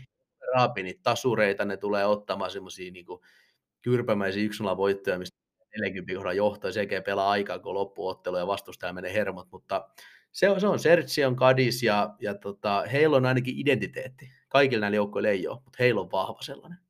No sittenhän meillä onkin todellinen murheenkryyni joukkue Sevilla. Siellä 14, 28 pistettä kasassa ja just tänään tuli mun mielestä uutinen, että Jorge Samppa oli saanut potkut. Sinne ollaan tuomassa Mendilibaari tilalle tai Bordalasistakin on puhuttu, joka on aika mielenkiintoinen nimitys tässä kohtaa, mutta mutta jos me katsotaan tuota Sevillan pelaamista, katsotaan koko Sevillan kautta. No hehän lähti niin kuin pelivoimissa ja varmaan kaikilla suurin piirtein kuitenkin niin kuin haastamaan noista eurosijoista. Tiedettiin, että siellä oli Jules Kunde ja Diego Carlos ykköstopparipari oli myyty, ja se tulisi olemaan iso, niin kuin se tilanne paikata, ja siellähän niin kuin sit paskausu tuuletti meidän kunnolla, ja se peräpää oli sit niin kuin aivan hunningolla, ja Lopetekiin potkut tuli sit suhteellisen nopeastikin sieltä alkukaudesta, ja se oli ihan, ihan karsata se pelaaminen ja, ja tota, sitten, sitten oli tosiaan Jorge Samppa oli ja odotettiin, että Betis, eh, Sevillasta tulisi se niin aggressiivinen, terrierimäinen joukkue, mutta ei tästä missään kohtaa tullut sellaista Samppa oli jengi ja tämä oli vähän sellainen, niin kuin, että sekameteli soppa. Musta tuntuu, että Samppa oli itsekään oikein niin kuin, tiennyt, että mitä se, tai ehkä ei saanut vaan sitä sit niinku jalkautettua. Ja jos mietitään, millainen joukkue, millaista pelin niinku Samppa oli halu, aggressiivista, taistelevaa, sellaista niin kuin tilanteenkääntöfutista, niin, niin eihän siihen ollut oikein pelaajikaan, koska tuossa Sevilan joukkueesta, jos siitä jotain puuttuu, niin sitä puuttuu jalkoja. Ja siihen yritettiin tammikuussa vähän niin kuin ottaa kiinni, sieltä tuli Pap Kei keskikentälle, tuli Tottenhamista lainalle Brian Hilli, Okampos tuotiin takaisin ajaksista ja saatiin ehkä lisää jalkoja ja ja ajoittain toi näytti toi Sevillan pelaaminen siltä, että ehkä tosta tulee taas niin kuin jalkapallojoukkue, mutta sitten taas ei. Ja nyt on tullut liikassa osasunnallinen tappio 2-3 Atletikolle, ruma 6-1 vierastappio. Ja sitten tota, Almeriasta otettiin, otettiin sitten ansaittu voitto, mutta nyt tuli Getafelle toi ansaittu tappio ja sitä kautta oli, ja esimerkiksi just nämä Akunjan kommentit silloin yhden matsin jälkeen, niin oliko se Tiko-matsin jälkeen, että kun ei he oikein pelaajatkaan saa kiinni, jos Samppa oli taktiikosta, he ei pysty toteuttamaan niitä, ja ne on aika pahoja, pahoja signaaleja sitten, että Eurooppa-liigassahan joukkue porskuttaa ja kohtaa seuraavaksi quarterfinalseissa Man Unitedin ja se on, se on, se on kova ottelupari heille, mutta tota, sarjassa niin, niin eihän heidän pitäisi putoamisesta siis stressata. He on kaksi pinnaa vaan putoamisviivasta, mutta heidän, he on niin pelivoimissa ja kaikissa, niin he kuuluu tuonne keskikastiin kuitenkin. Eikä se pelaaminen niin, niin kamalaa ollut, että toi olisi niin ihan katastrofi. Mutta jos me mietitään, että mikä tuo joukkueen taso pitäisi olla, niin siihen nähden se on alasuorittamista. Ja tuo Samppa oli homma, se ei näkynyt mun mielestä mitään sellaista niin valoa tunnelin päässä, niin ehkä nämä potkut oli ihan sitten niin kuin oikeutettuja, että vaikka niin kuin tuloksissakin on vähän epäonnea jotain ollut, niin niin kyllä toi Sevilla seurana se etti, ja sitä urheilujohtaja Monchi on itsekin sanonut, että kyllä hän ottaa tästä omaan piikkiinsä, että hankinnat tämmöinen vihko, ja esimerkiksi topperosasto Niansu, tuotiin nuori Raakille, onko se Bayern Münchenistä, niin ei ole mitenkään istunut. Ja yksi iso asia se vielä pitää sanoa, että Markka on brassitoppari, jonka piti olla se puolustuksen liideri, ja ne hetket, kun se on pelannut, se myös on näyttänyt siltä, mutta se on ollut koko kauden enemmän tai vähemmän loukkaantuneena, ja se on ollut iso, iso takaisku. Et mä sanoin, että Markka on kanssa tuon joukkue voisi näyttää aika paljon erilaiselta. mutta tällä hetkellä niin eihän toi Sevilla mikään niin hyvä joukkue ole missään tapauksessa, mutta ei se nyt pitäisi putomistaistelussa olla, ja jos toi uusi valmentaja nyt tulee sinne, kuka hän onkaan, ja jos se saa niin kuin vähän siihen rotiin, niin onhan tuossa joukkueessa niin kuin potentiaali. Siellä on kuitenkin niin taitavia pelaajia. Jusuf Nisiri on saatu nyt niin kuin parempaa iskua. Siellä on Camposi, on Brian Hilli, on siellä kuitenkin kokenutta Rakitic, Joan Jordani, on Torresi, mistä mä itse asiassa niin paljon dikkaa. On Suso näyttänyt välillä hyvältä. Siellä on kuitenkin Akunia, Navasi ja kumppanit. Ei toi, niin kuin, toi ei ole mätä jengiä, tuossa on niin kuin hirveästi parantamisen varaa. Ja kyllä mä sanoisin, että, että aika shokki olisi, jos Sevilla tuossa nyt oikeasti putoaisi, mutta ei se ole ensimmäinen tai viimeinen kerta, kun nähtäisi, että niin paniikkinappula oli oikein kunnolla pohjaa ja paska osui tuulettimeen, mutta tässä kohtaa mä nyt uskon kuitenkin, että Sevilla päätyy tuollaiseen niin keskikastisijoitukseen lopulta kuitenkin. No jos Sevilla-leirissä tilanne on aika mielenkiintoinen, niin paljon positiivisempi tilanne on sitten taas Getafella, joka on siellä 13, koska Öö, tilanne näytti tuossa hetki sitten vielä aika karmeelta. Sanotaan tuossa tammikuun lopussa, kun tuli se viisi tappio perätysten kapissa ja sarjassa, ja pelaaminen oli oikeasti aika vaisua. Alkukausi oli itsessään jo karmea, ja Kike Sanchez, Floresin joukkueen tekeminen oli oikeasti niin kuin kauttaaltaan aika surkeeta. Et niin kuin, sehän on ollut, Getafe ollut niin kuin yltiö underjoukkueen muutenkin puolustettu tosi tiivisti syvältä ja yritetty iskeä vastaan, pelistään kaikki hienoudet riisuttu pois. Se on niin kuin umpitylsää futista, mutta kun ne ei saanut alkukaudesta oikein sitä peräpäätäkään tilkitty siltikään, vaikka riskejä ei otettu ollenkaan. Ja kyllä niin kuin mä niin kuin kuulutin jo kirkossa mun niin kuin kaikki muutkin, että Flores lähtee viimeistään tuon petistappion jälkeen, mutta häneen luotettiin ja hän sai jatkaa. Ja, ja tota, nyt itse asiassa niin kuin viimeisen seitsemän peli, yksi tappio, kolme voittoa, kolme tasuria. Ja pelaaminen on oikeasti mennyt eteenpäin. Ja tällä hetkellä näyttää, että sarjapaikka on niin kuin ihan selkeästi säilyttämässä, että joo, kolme pistettä vaan putomisviivaa, mutta toi niin kuin tekemisen taso, niin se on mennyt niin kuin ihan selkeä niin kuin luokan eteenpäin. Ja mun pakko niin nostaa hattua Floresille tässä, koska hän on selkeästi muuttanut myös hänen lähestymistä otteluihin, että että on nähty, että homma ei toimi, niin on ihan sel- ei siellä kaikki ole räjäytetty, mutta on selkeästi muutettu pelaamista vähän aktiivisemmaksi, vähän aggressiivisemmaksi ja sitä kautta niin kuin, itse asiassa siihen puolustuspelikin on niin kuin, vähän niin kuin parantunut, kun ei olla koko ajan omissa ja varsinkin hyökkäyspeli on mennyt selkeästi mun mielestä eteenpäin ja sitten tuolla on niin Enes Unal on ollut ehkä tällä kaudella yksi, yksi laliikan parhaita, parhaita hyökkäjiä keikkuu siellä maalipörssin kärkikahinoissa ja on niin kuin toi turkkilainen on ollut aivan mielettömässä iskussa ja, ja tota, niin kuin erinomainen viimeistelijä, todella hyvä potkutekniikka, siis tehnyt ihan jäätäviä, jäätäviä niin kuin maaleja tällä kaudella ja, ja on niin kuin paikoissa tehokas. Katsotaan, mitä hänen niin kuin tilastot sanoo, niin 13 maaliin, niin reilu 9 maalin maali odottamalla, niin se on aika, se on aika kovaa, kovaa lukemaa, ja hänen perässä esimerkiksi Atletico Madrid oli tuossa tammikuussa, ja mä veikkaan, että Unal ei välttämättä ensi kaudella enää sit jatkaa, että hän on nyt 25 vuotta, tai 26, niin olisi siellä se seuraava siirto edessä mun mielestä, ja hänestä hän aikoinaan povattiin, hän oli aika kovakin talentti aikoinaan, kun hän sitten Villarealiin parikymppisenä meni, ja ei se oikein ole lähtenyt, mutta nyt viime kaudella jo hyvät 16 maalia, ja nyt on niin kuin todella kovassa liekissä, ja uskon kyllä, että Unalilla on, on ottajia, ja Getafen tilanne tosiaan selkeästi positiivisempaa päin.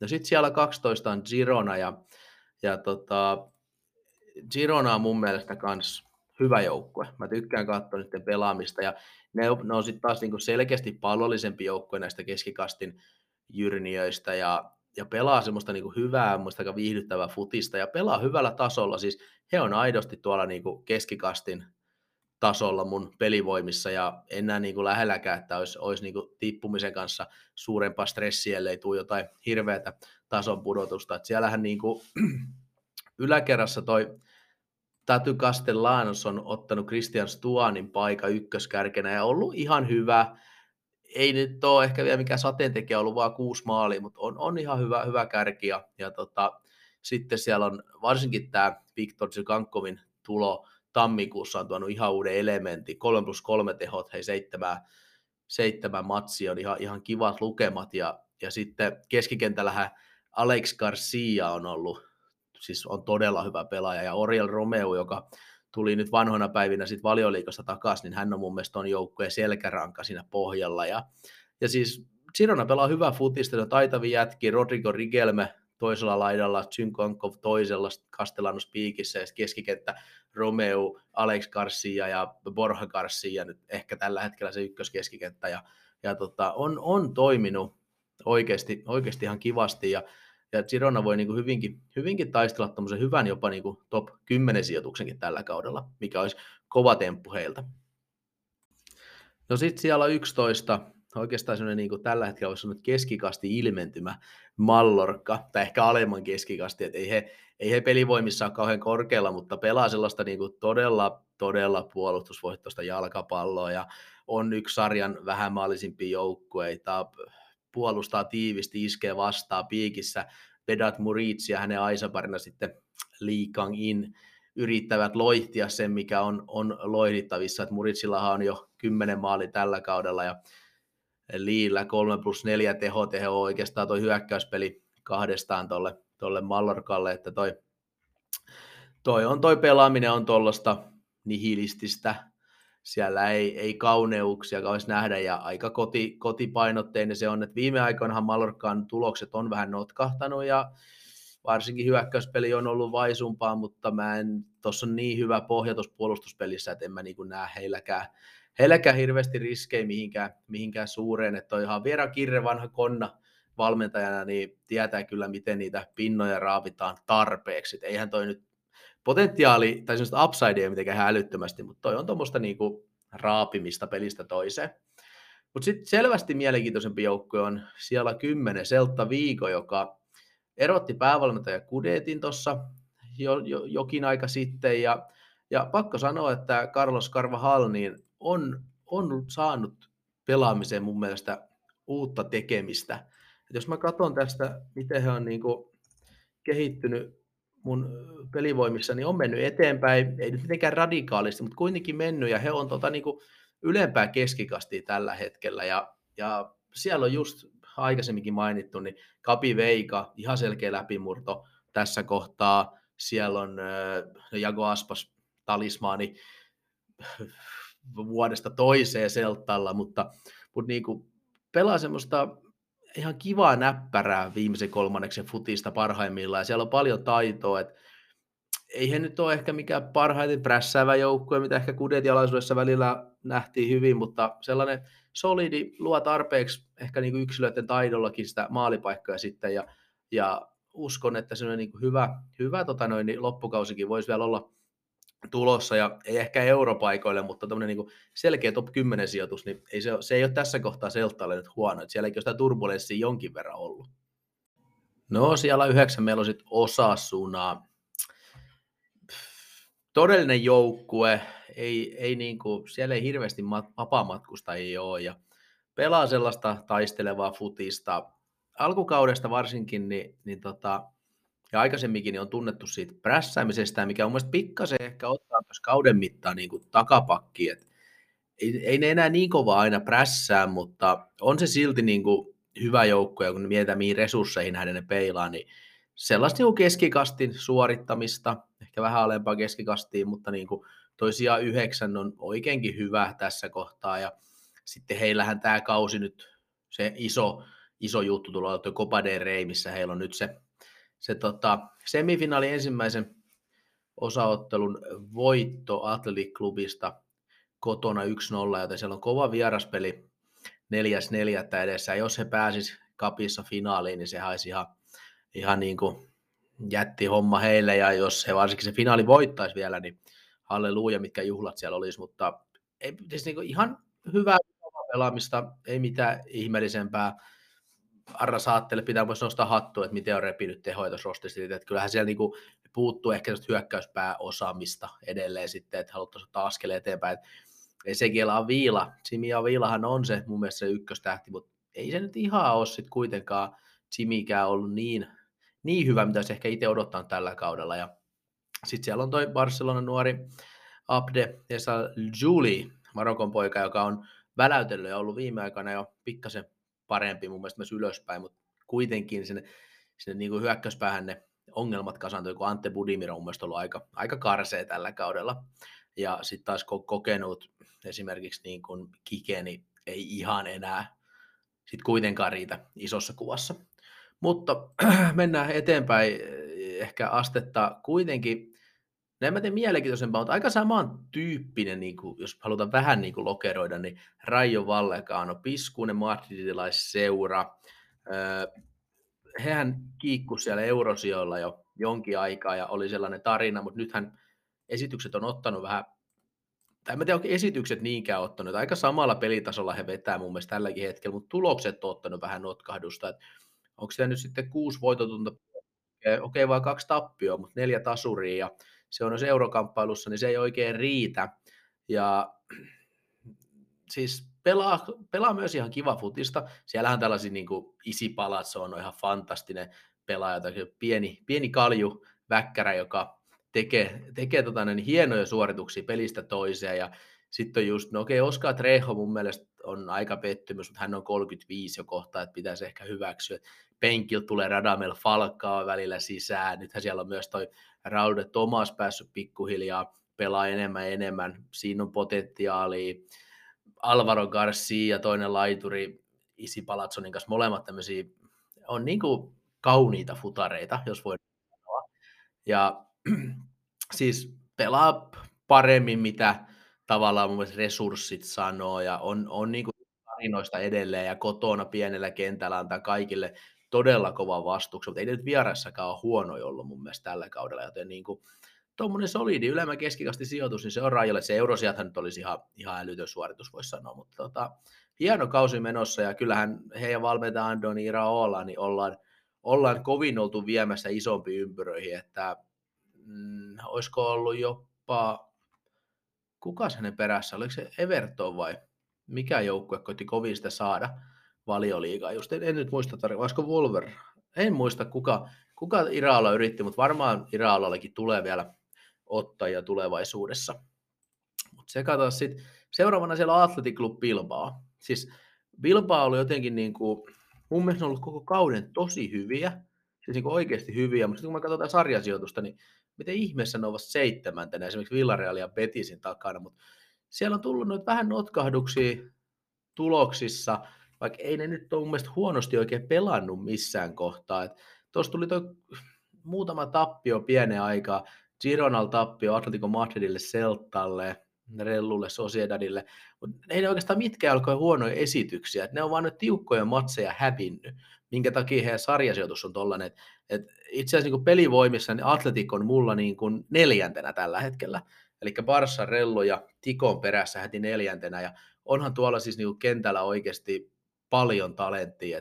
Jos me katsotaan, niin Williamsin veljekset, Nikohan nyt noussut parikymppisenä Espanjan maajoukkueeseen, Inakihan nyt siellä jo pitkään pitänyt tota, no, niin soihtuu Bilbaossa, mutta sit, nyt on tullut tämä ehkä tämän kauden varsinainen läpimurto, olihan sen jo aikaisemminkin, on pelannut, pelannut ja ollut hyvä, mutta nyt Oihan Sanset 22-vuotiaana täyttää just 23, niin kahdeksan maalia keskikentältä ja luo paikkoja, tekee maaleja, on ollut isoissa siirtohuhuissa ja, ja ihan, ihan ansaitusti. Ja sitten siellä on kuitenkin, kuitenkin sit tätä kokenutta kaarti Juri Persis ja Mikel Veska ja ää, Inigo Martinez, Oscar de Marcos. Täällä on niinku hyvä blendi, että ehkä mielenkiintoisin homma tämä Iker Munianin tilanne, hän on niinku vähän seilannut nyt avauksia penkin välillä ja, ja tota, sillä hän on ollut myös vähän fysiikan kanssa ongelmia ja kaikkea, että mä oikein tiedän, että onko se Valverden kanssa ehkä jotain skismaa kanssa vai mikä, mikä se on, koska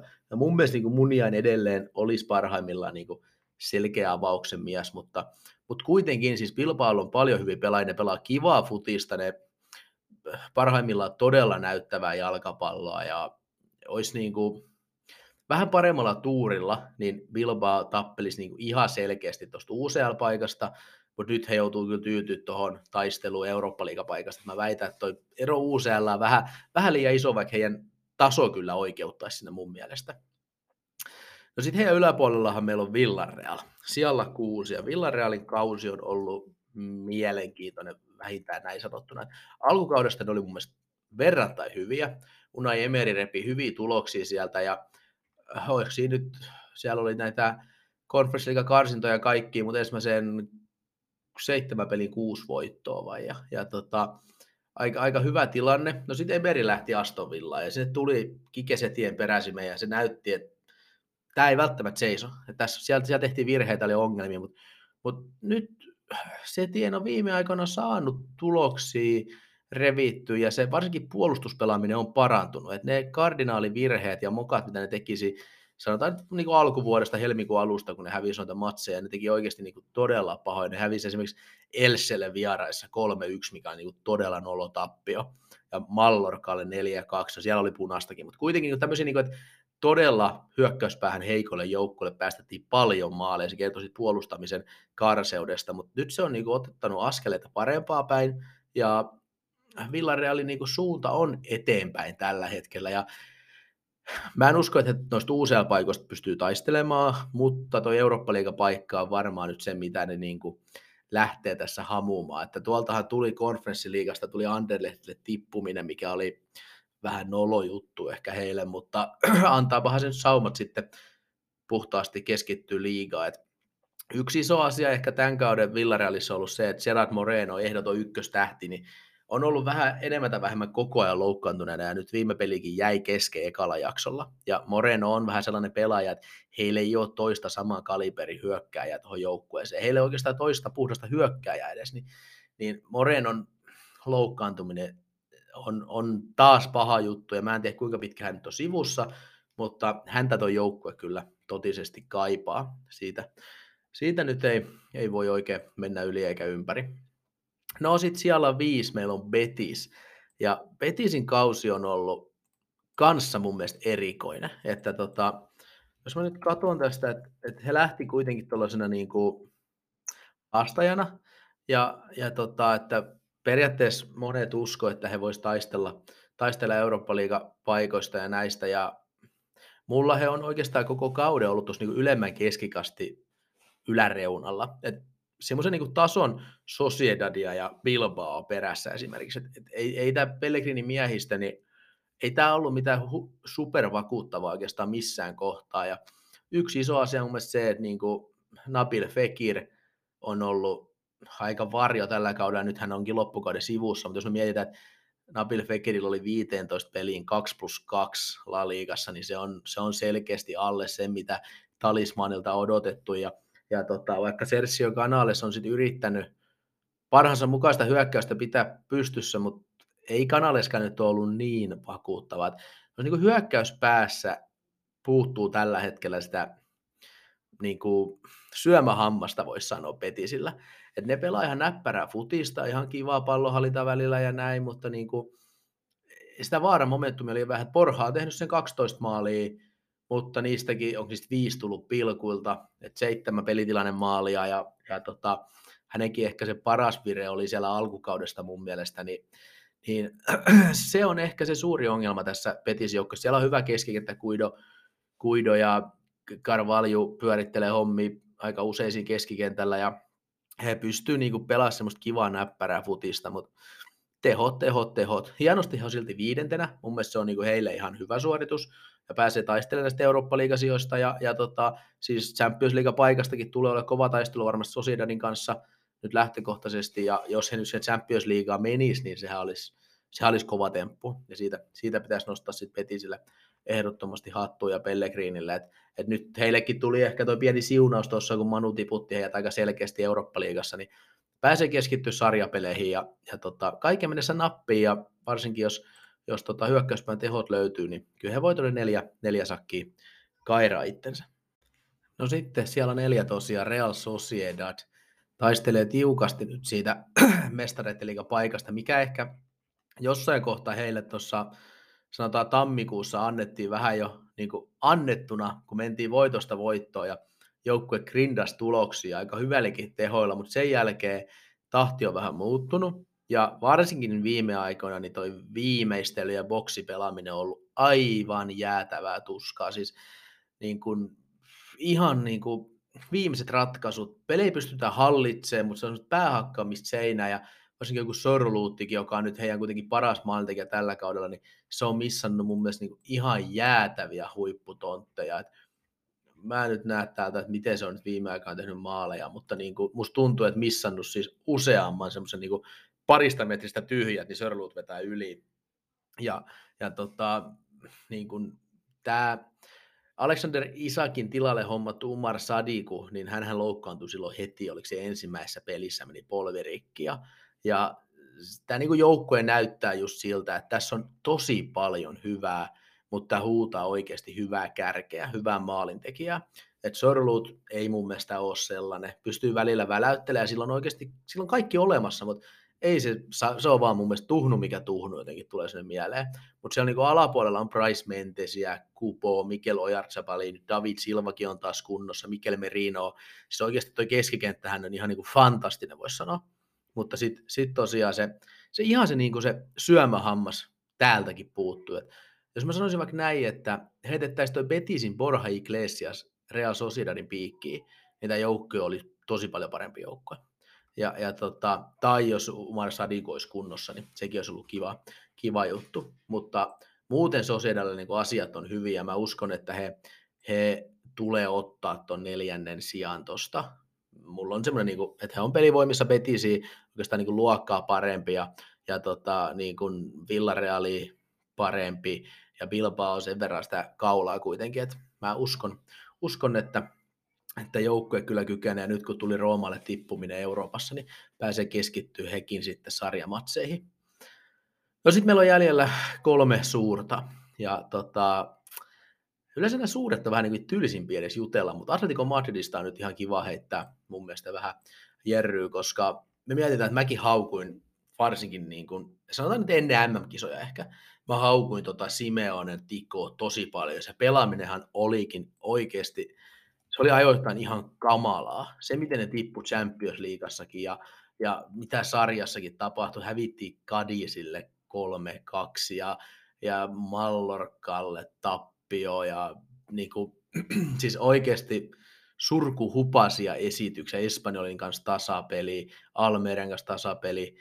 No oikein Almeria tasuri oli semmoinen, että he olisivat voittaa sekin ihan pystyy. Mutta, mutta anyway, mutta tavallaan niin kuin, että, että Tiko oli ajoittain jo tosi huono. He valahti mun pelivoimissakin tuonne, niin kuin, voisi sanoa niin kuin tasolle. Mutta nyt on niin kuin, sanotaan viimeiseen ehkä parin kuukauteen, niin ihan jäätävässä iskussa. Onko he niin kuin sarjan puolella, niin viimeisin tappio tullut Barcelona alussa.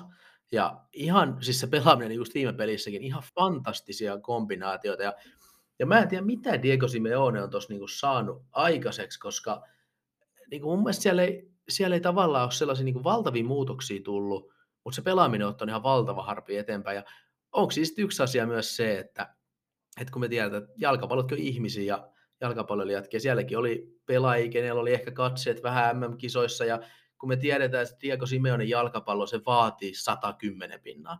Se vaatii sitä kärsimistä. Suffering on se aina, mitä Simeonikin tuo esiin. Ja ja jos et sä valmis tavallaan antamaan kaikkea, kun sä tiedät, että mm tulossa ja ne on sun uran yksi kohokohtia, niin voiko se olla sellainen asia, mikä näkyy siinä Tikon pelaamisessa? Ja, ja sitten niin Simeone ei saanut revittyä sitä 110 pinnan niistä pelaajista. No en tiedä aina näitä tarinoita, mitä voidaan heittää, mutta sitä varten tämmöinen podcasti on. Heitellään juttua. Ja, ja sitten toinen asia, mikä oli niin Joao Felixin lähtö. Sanotaan näin, että ei se peli ainakaan ole huonontunut se, kun Felix lähti, vaan lähinnä näyttää, että se hyökkäyspeli olisi varsinkin vapautunut. Ja, ja tota, nämä on mielenkiintoisia juttuja, että mistä se sitten oikeasti, varmaan se on tietyllä tavalla niin kuin näiden kaikkien pieni summa, mutta jo, jotain siellä on tosi paljon muuttunut, koska ei pelitapa, formaatit näin, ne on mitenkään järkyttävästi elänyt mun mielestä, mutta Tiko on tällä hetkellä tosi hyvä ja kiva katsoa Tikon pelaamista. Ja niistä pelaajista näkyy sellainen niin rentous ja itseluottamus. Ja tällä hetkellä sanotaan, että jos alkukaudesta Tiko olisi joukkoja, mitä ei halunnut katsoa niin kuin aseohimollakaan niitä pelejä, niin, niin nyt on semmoinen, että oikein odottaa, että hei Tiko pelaa tänään, piru siistiä, että kiva nähdä, mitä ne taas tänään tekee. Joten Tiko, en sanoisi vaikka, Samari ottaisi rellun kiinni, viisi pinnaa eroa, kakkosia olisi kova. Tiko, jos miettii sitä alkukautta.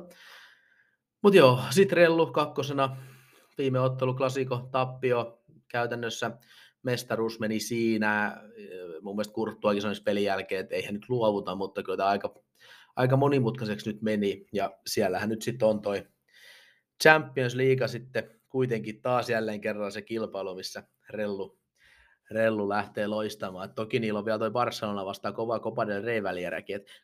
Rellulla riittää, mutta kyllä mä sanon, että se mestaruus on nyt taputeltu ja ihan ansaitusti se mestaruus isossa kuvassa sen Barcelon menossa. Et, et tällä hetkellä Barça ja Rellun välillä ei ole mulla mitään hirveän suurta tasoeroa. Alkukaudesta Barssa jossain kohtaa oli mun mielestä aika selkeänkin pykälän rellu yläpuolella. Jos mä katson tuosta vielä nopeasti, niin no oli siinä ihan selkeä sellainen niin kuin melkein yhden luokan ero, voisi sanoa. Nyt Barssa on vähän hyytynyt, rellu mennyt vähän eteenpäin siitä pienestä ehkä notkahduksesta jossain kohtaa oli. Ja, ja tota, nyt he on aika lähellä toisiaan. Ja no ei, siis ei toi rellun pelaaminen ole mitenkään täydellistä. Aika paljon se Vinicius joutuu todella isoissa niin kuin, tiloissa yksin luomaan. Et, et, niin kuin, he, Viniciushan on todella hyvä yksi ja pystyy yksi vs yksi tilanteita, kun Vinicius joutuu pelaamaan paljon yksi vs kolme tilanteita. Siltä se saa luotu jotain, mutta vähän Vinicius tarvitsisi enemmän apua ja sitä kautta Rellu voisi saada vielä yhden momentin lisää siihen pelaamiseen. Ja, ja tota, mutta sitten taas me tiedetään, mikä eläinrellu on UCL ja miten ne pelit sopii tavallaan heille, koska ne jätkät ei kyllä spennaa. Kun sä heität sen Modric ja Kroos ja Benzema ja kumppanit sinne, niin ne pelaa varmasti niin hyvin kuin ne voi pelata. Jotkut muut pojat saattaa sulaa, mutta ei nämä pojat. Mutta joo, Barcelonan kohdalta sitten taas, niin tosiaan Euroopastahan se putoaminen tuli ja nyt, nyt sarjasta se todella iso, iso mestaruus on tulossa ja tähän on koko Barcelonan brändille valtava asia, että niin kuin saadaan se pokali nyt kaikkien, okei nyt mä jo sanoin, että saadaan, kun tässä käy vielä niin, että Barsa sulaa, mutta sovitaan nyt, että ne ei sulaa.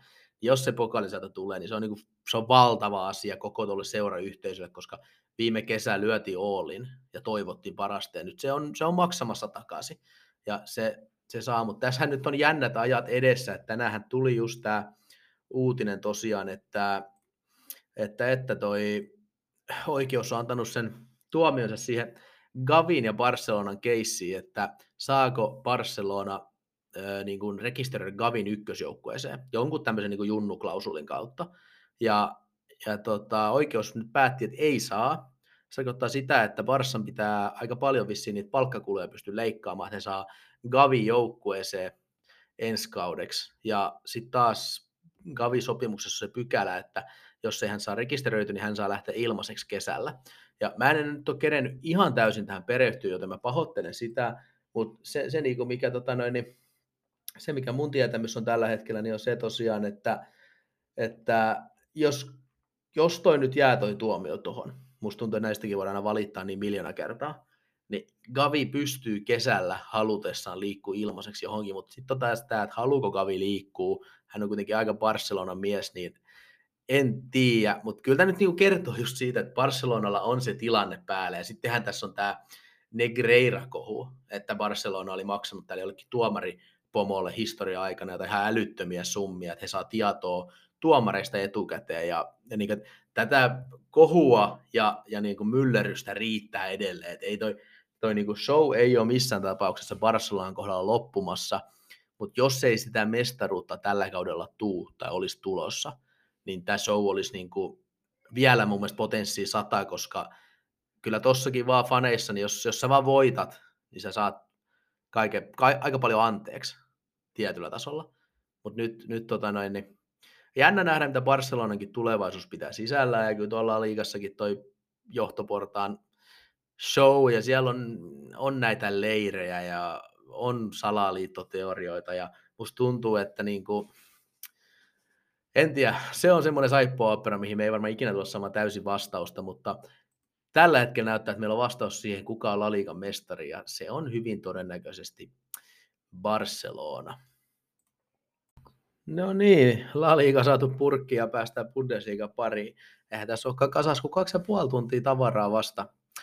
Ei tästä tule pitkä ollenkaan. Lähdetään nyt sitten, koitetaan kuitenkin ehkä vähän pistää vauhtia tähän. Ja ja perjantai-illalla Borussia Mönchengladbach isänne Werder Bremeniä ja Tämä oli itse asiassa PMKltä pitkästä aikaa hyvä peli, se niin kuin selkeästi sinne peli, mitä hän olisi ansainnut voittaa, mutta ei pystyneet pitää johtoasemaa kahteen kertaan, vaan Marvin Dux, feed Niklas Fulkrug, eli Dux Krug, oli liikaa.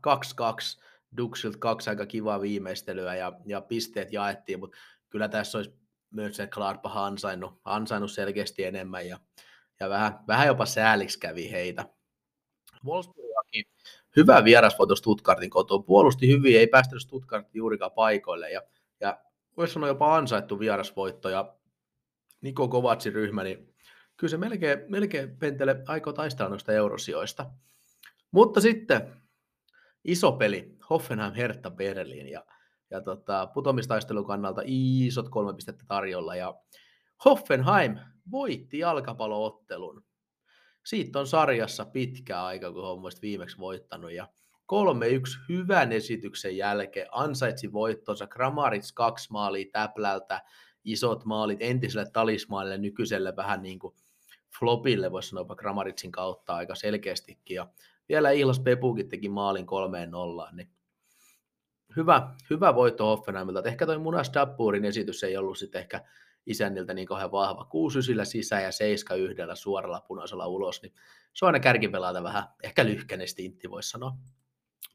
No, kierroksen yllätyksestä vastasi sitten Pohum kaatamalla Leipzigin 1-0 ja he taisteli, he laittoi kaikkensa peliin ja ja Mylvi 1-0 voito. Et lopussahan Leipzigillä oli ihan jäätävät tontit ja olisi voinut tasoittaa sen peli ja keräsi XGtä ja kaikkea pilvin pimeisi viimeisen viiden minuutin aikana, mutta niin kuin, muuten niin taisteluvoitto Bochumilta ja RPLllä ei ehkä ihan, ihan vahvin viikko, että 7-0 ensin Sitiltä nokkaa ja sen jälkeen Bochumilta 1-0, niin siinä saa kyllä Marko Roose ja valmennusryhmä vähän miettiä, että mitäpä tässä maajoukkojen sitten tehdään. Vähän tarvitsisi varmaan varmaan jotain muuttaa taas.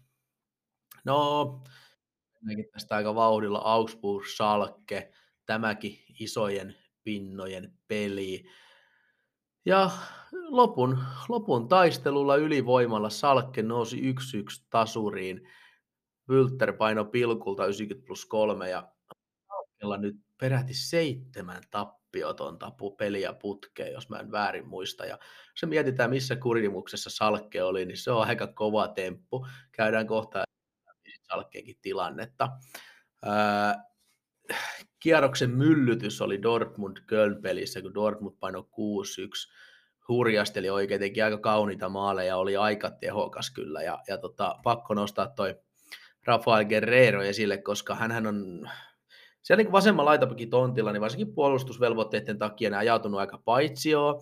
Dortmundihan on nyt hankkimassa esimerkiksi Rami Benzebaini, nyt ymmärtääkseni Borussia Mönchengladbachista ensi kaudelle korvaa vasemman avauks, avauksen vasemman laitapakin paikan, ja Guerreron sopimus on ymmärtääkseni päättymässä, hänestä oltiin jo aika lailla niin kuin jo menty eteenpäin, että Guerrero lähtee kauden jälkeen. Nyt hän on noussut kasipaikan roolissa ihan uuteen kukoistukseen, ja ja tota, 1 plus 2 puoleen tuntiin tässä pelissä ja on tosi hyvä ollut siinä kasipaikalla ja, ja tota, tuonut yhden uuden vaihtoehdon Edi Tertsisille tuohon yläkertaan. Et nyt varsinkin kun siellä Adeyemi ja, ja Brantti ja kumppaneita sivussa, niin ollut tosi, tosi tärkeä palanen tonne ja jännä nähdä, saako Guerreroista jatkosopimuksia ja muovataanko hänestä pysyvästi kasipaikan pelaajat. Ainakin ne puolustuspääheikkoudet ei tule niin pahasti näkyviin ja kyllähän nämä niin kaikki skillsetit tuohon riittää. Kyllähän se ennenkin joskus on keskikentällä pelannut muistaakseni.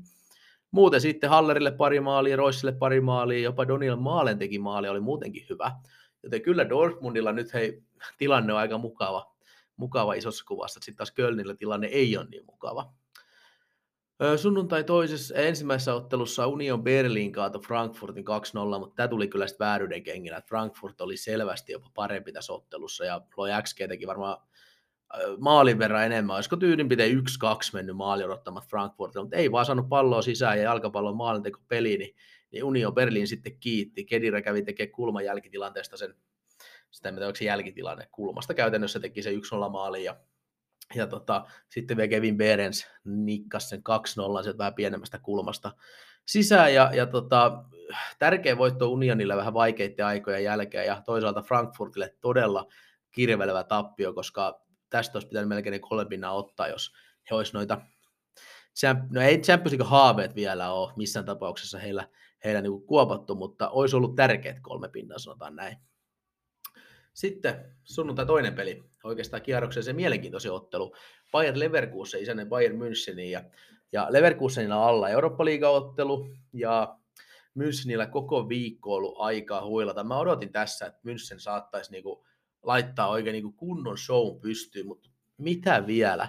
Leverkusen oli koko ottelun oikeasti hyvä ja sai pidetty Münchenin tosi niinku pienillä maalipaikoilla. Lopussa München sitten ehkä vikalla vartilla, kun oli pakko tappiolla rupea myllyttää, niin rupesi saamaan enemmän painetta, mutta muuten niin toi peli oli hyvin Leverkusenin hyppysissä ja, ja tota, Xabi Alonso sai tuossa niin ison sulan hattu. Et ottelu hauskin kuriositeetti oli se, että, että toi Leverkusenin, Leverkusenin äh, Amin Adli niin kaksi kertaa sai keltaisen kortin filmaamisesta ja molemmat kerrat niin tuomari, onko se nyt Tobias Stieler, joutui menee var ruudulle ja perumaan Atlin keltaisen antamaan rankkari. En ole tällaistakaan ennen nähnyt ja Steelers sanoikin pelin jälkeen, että nyt oli kyllä varhainen hengen pelastus, että olisi mennyt kaksi kertaa pahasti vihkoon ja nyt pelasti. Ja kyllä Atlikin, Atlikin vähän tota, oli ihmeissä kyllä tilanteissa, että tota, kaikkea sitä, sitä riittää. Jos Varjo haukuttu, niin nyt, nyt Var teki tehtävänsä ja näistä pitääkin käyttää. Korjata ne virheet, mitä sieltä tulee. No, kierroksen päättävä ottelu Mainz Freiburg.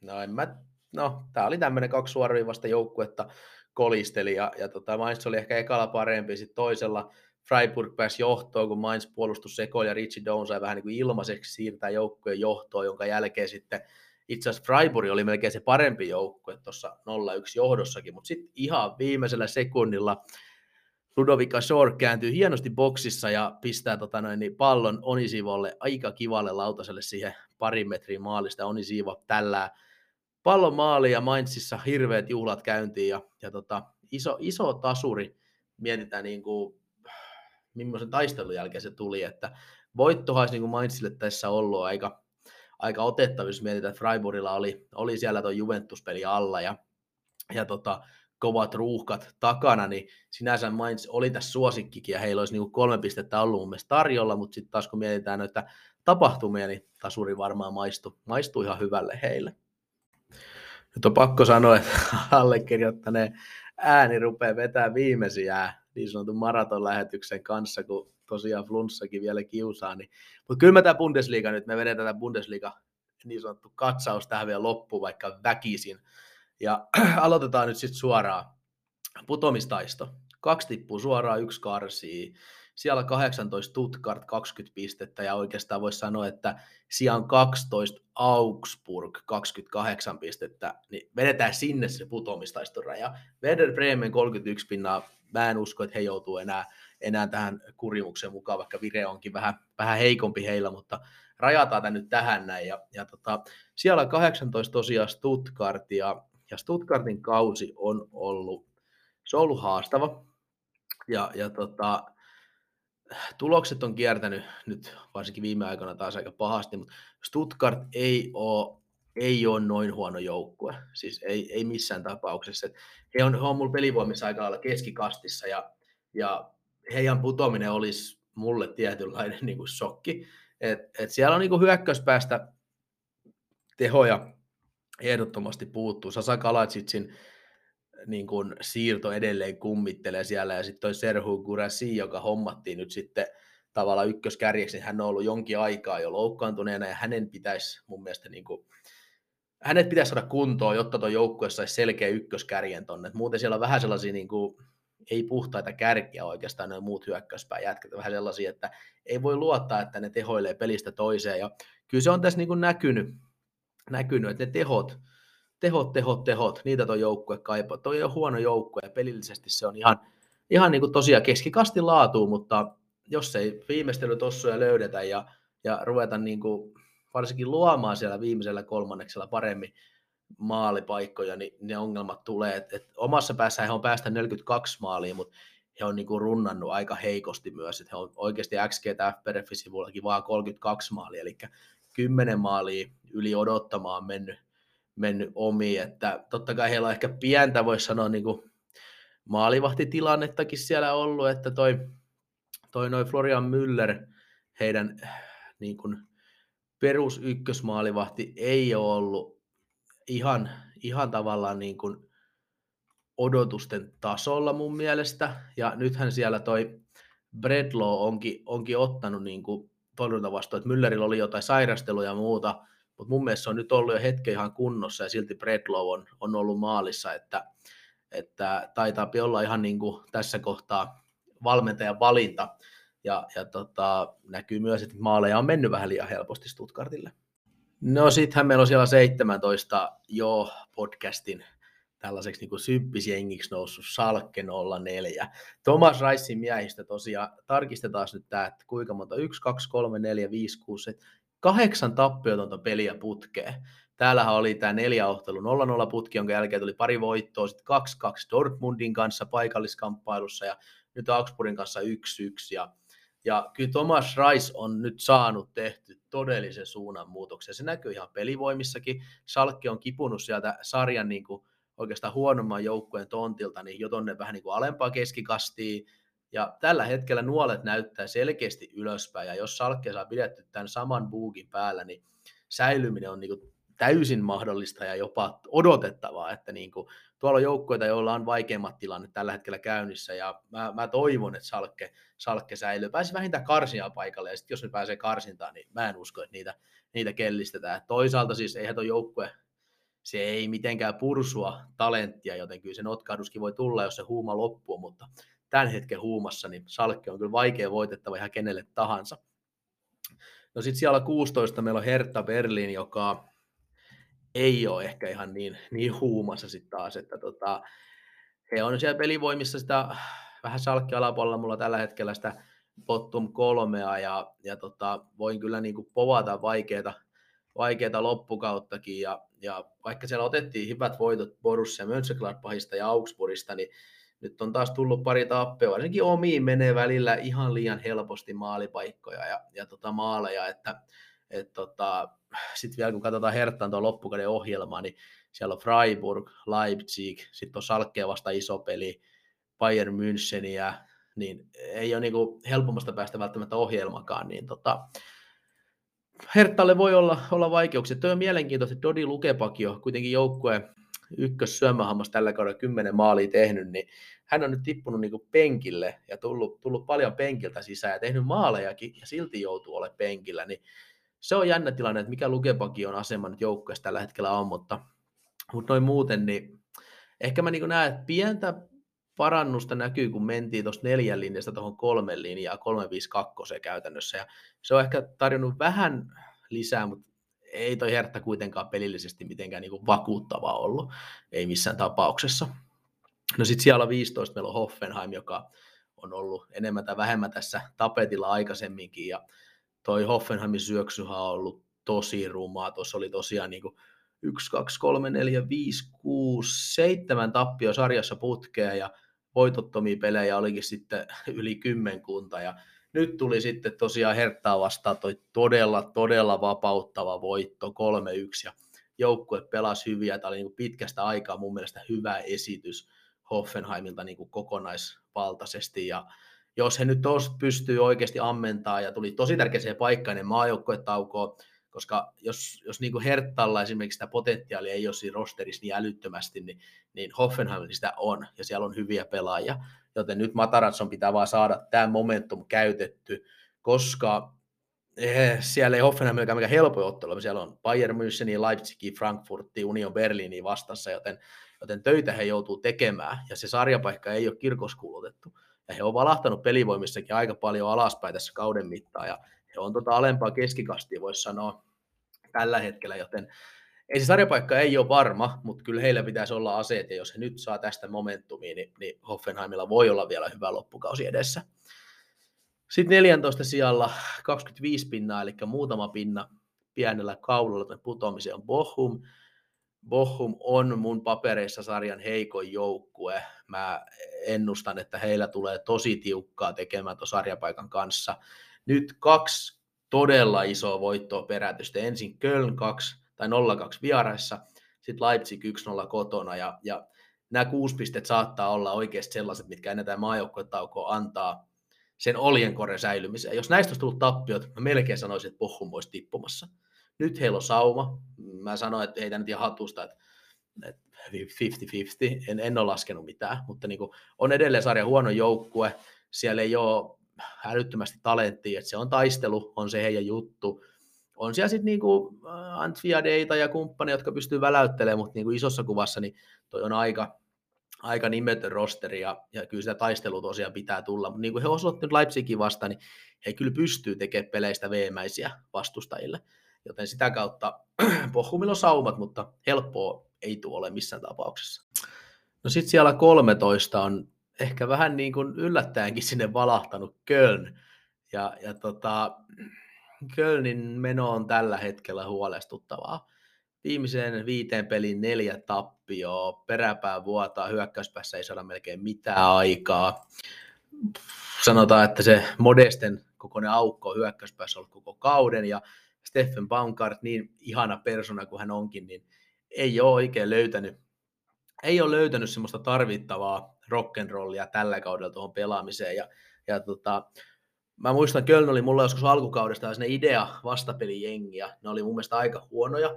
Sitten se näytti jossain kohtaa, että okei, nyt tämä lähtee paranemaan, että, että tota, varsinkin puolustuspeli parani jonkin verran. Ja, ja he otti esimerkiksi Bayern Münchenin vastaan se 1-1 tasuri. Sitten Salkea vastaan, okei, se on vähän heikko tasuri, mutta Leipzigin vastaan 0-0, Frankfurtista 3-0 voitto.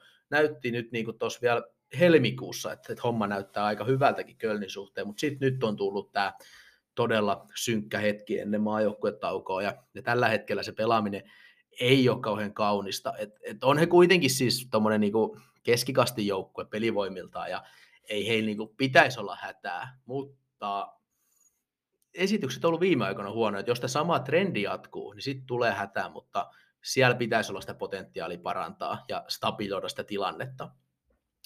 No sitten meillä on siellä 12 Augsburg, Augsburg joka keikkuu ehkä vähän, vähän tota noin, niin pelitasoaan korkeimmilla sijoilla. He on mulla niin kuin Bochumin jälkeen tuolla sarjan peräpäässä pelivoimissa ja, ja tota, ää, he kuitenkin pystyy raapiin noita voittoja, mitkä on ollut iso juttu. ne ei ole hirveästi pelannut viime aikoina tasureita, himikerroksella tuli, tuli salkkeen vastaan, mutta niin kuin noita vähän vääryyden kengillekin tulluja voittoja on raavittu, mitkä on sitten näkyy tuossa sarjataulukossa aika hyvin, että eihän tämä mikään niin kuin hyvä joukkue ole, ja, ja he on XG-tilastoissakin Bohumin jälkeen toisiksi heikompana FPRFillä miinus 14 maalia, että tota, et sinällään siellä on vähän viimeistelty ehkä odottamaan paremmin, ja, ja vähän ollut tuurit puolella, mutta varsinkin tuo Merkin perissä, niin se on ollut todella pirteä, ja hän nousi nyt A-maajoukkueen mukaan, mikä oli niin kuin Saksan maajoukkueen mukaan, mikä oli kova temppu Augsburg kärjeltä, ja, ja tota, on tossa niin kuin,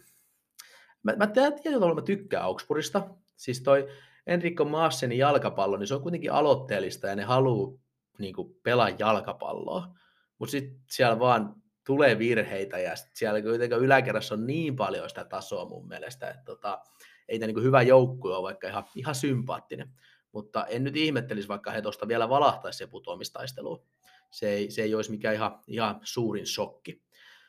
No sitten keskikastissa meillä on Werder Bremen, Borussia Mönchengladbach, ehkä Mainz, niin mä nyt en lähde jokaista näistä joukkueista perkaamaan. Mennään vähän nyt tota, lyhennetyssä mallissa, kun rupeaa tosiaan ääni loppumaan kesken, mutta Werderillä nyt on vähän vaikeat ajat ollut viime aikoina. He on tuommoista alempaa keskikastia ja sarjataulussakin siellä, ja eiköhän se sinne tuu. En usko, että he valahtaa tuonne putomistaisteluun, vaikka, vaikka viimeaikaiset tulokset on ollutkin heikompia. Heillä on sitten onneksi Dux ja Fulkrug, jotka pelastaa tarpeeksi usein. Borussia Mönchengladbach on juteltu paljon tässä podcastissa aikaisemminkin. Seilaa mun mielestä selkeästi heidän tasonsa ja odotustensa alapuolella, siis se pelaaminen sarjasijoitus kuvaa heidän pelaamisen tasoa. He on alempaa keskikastiin mulla tällä hetkellä ja, ja tota, heidän pitäisi olla ylempänä mun mielestä, mutta he on tuolla ja tuo joukkue ei niinku, se ei mun mielestä Farkke ei ole saanut siitä mitenkään niinku parasta irti ja jännä nähdä, jännä nähdä, että mihin suuntaan tuo lähtee. Mä veikkaan, että Mönchengladbachissa tulee näkemään paljon muutoksia kesällä.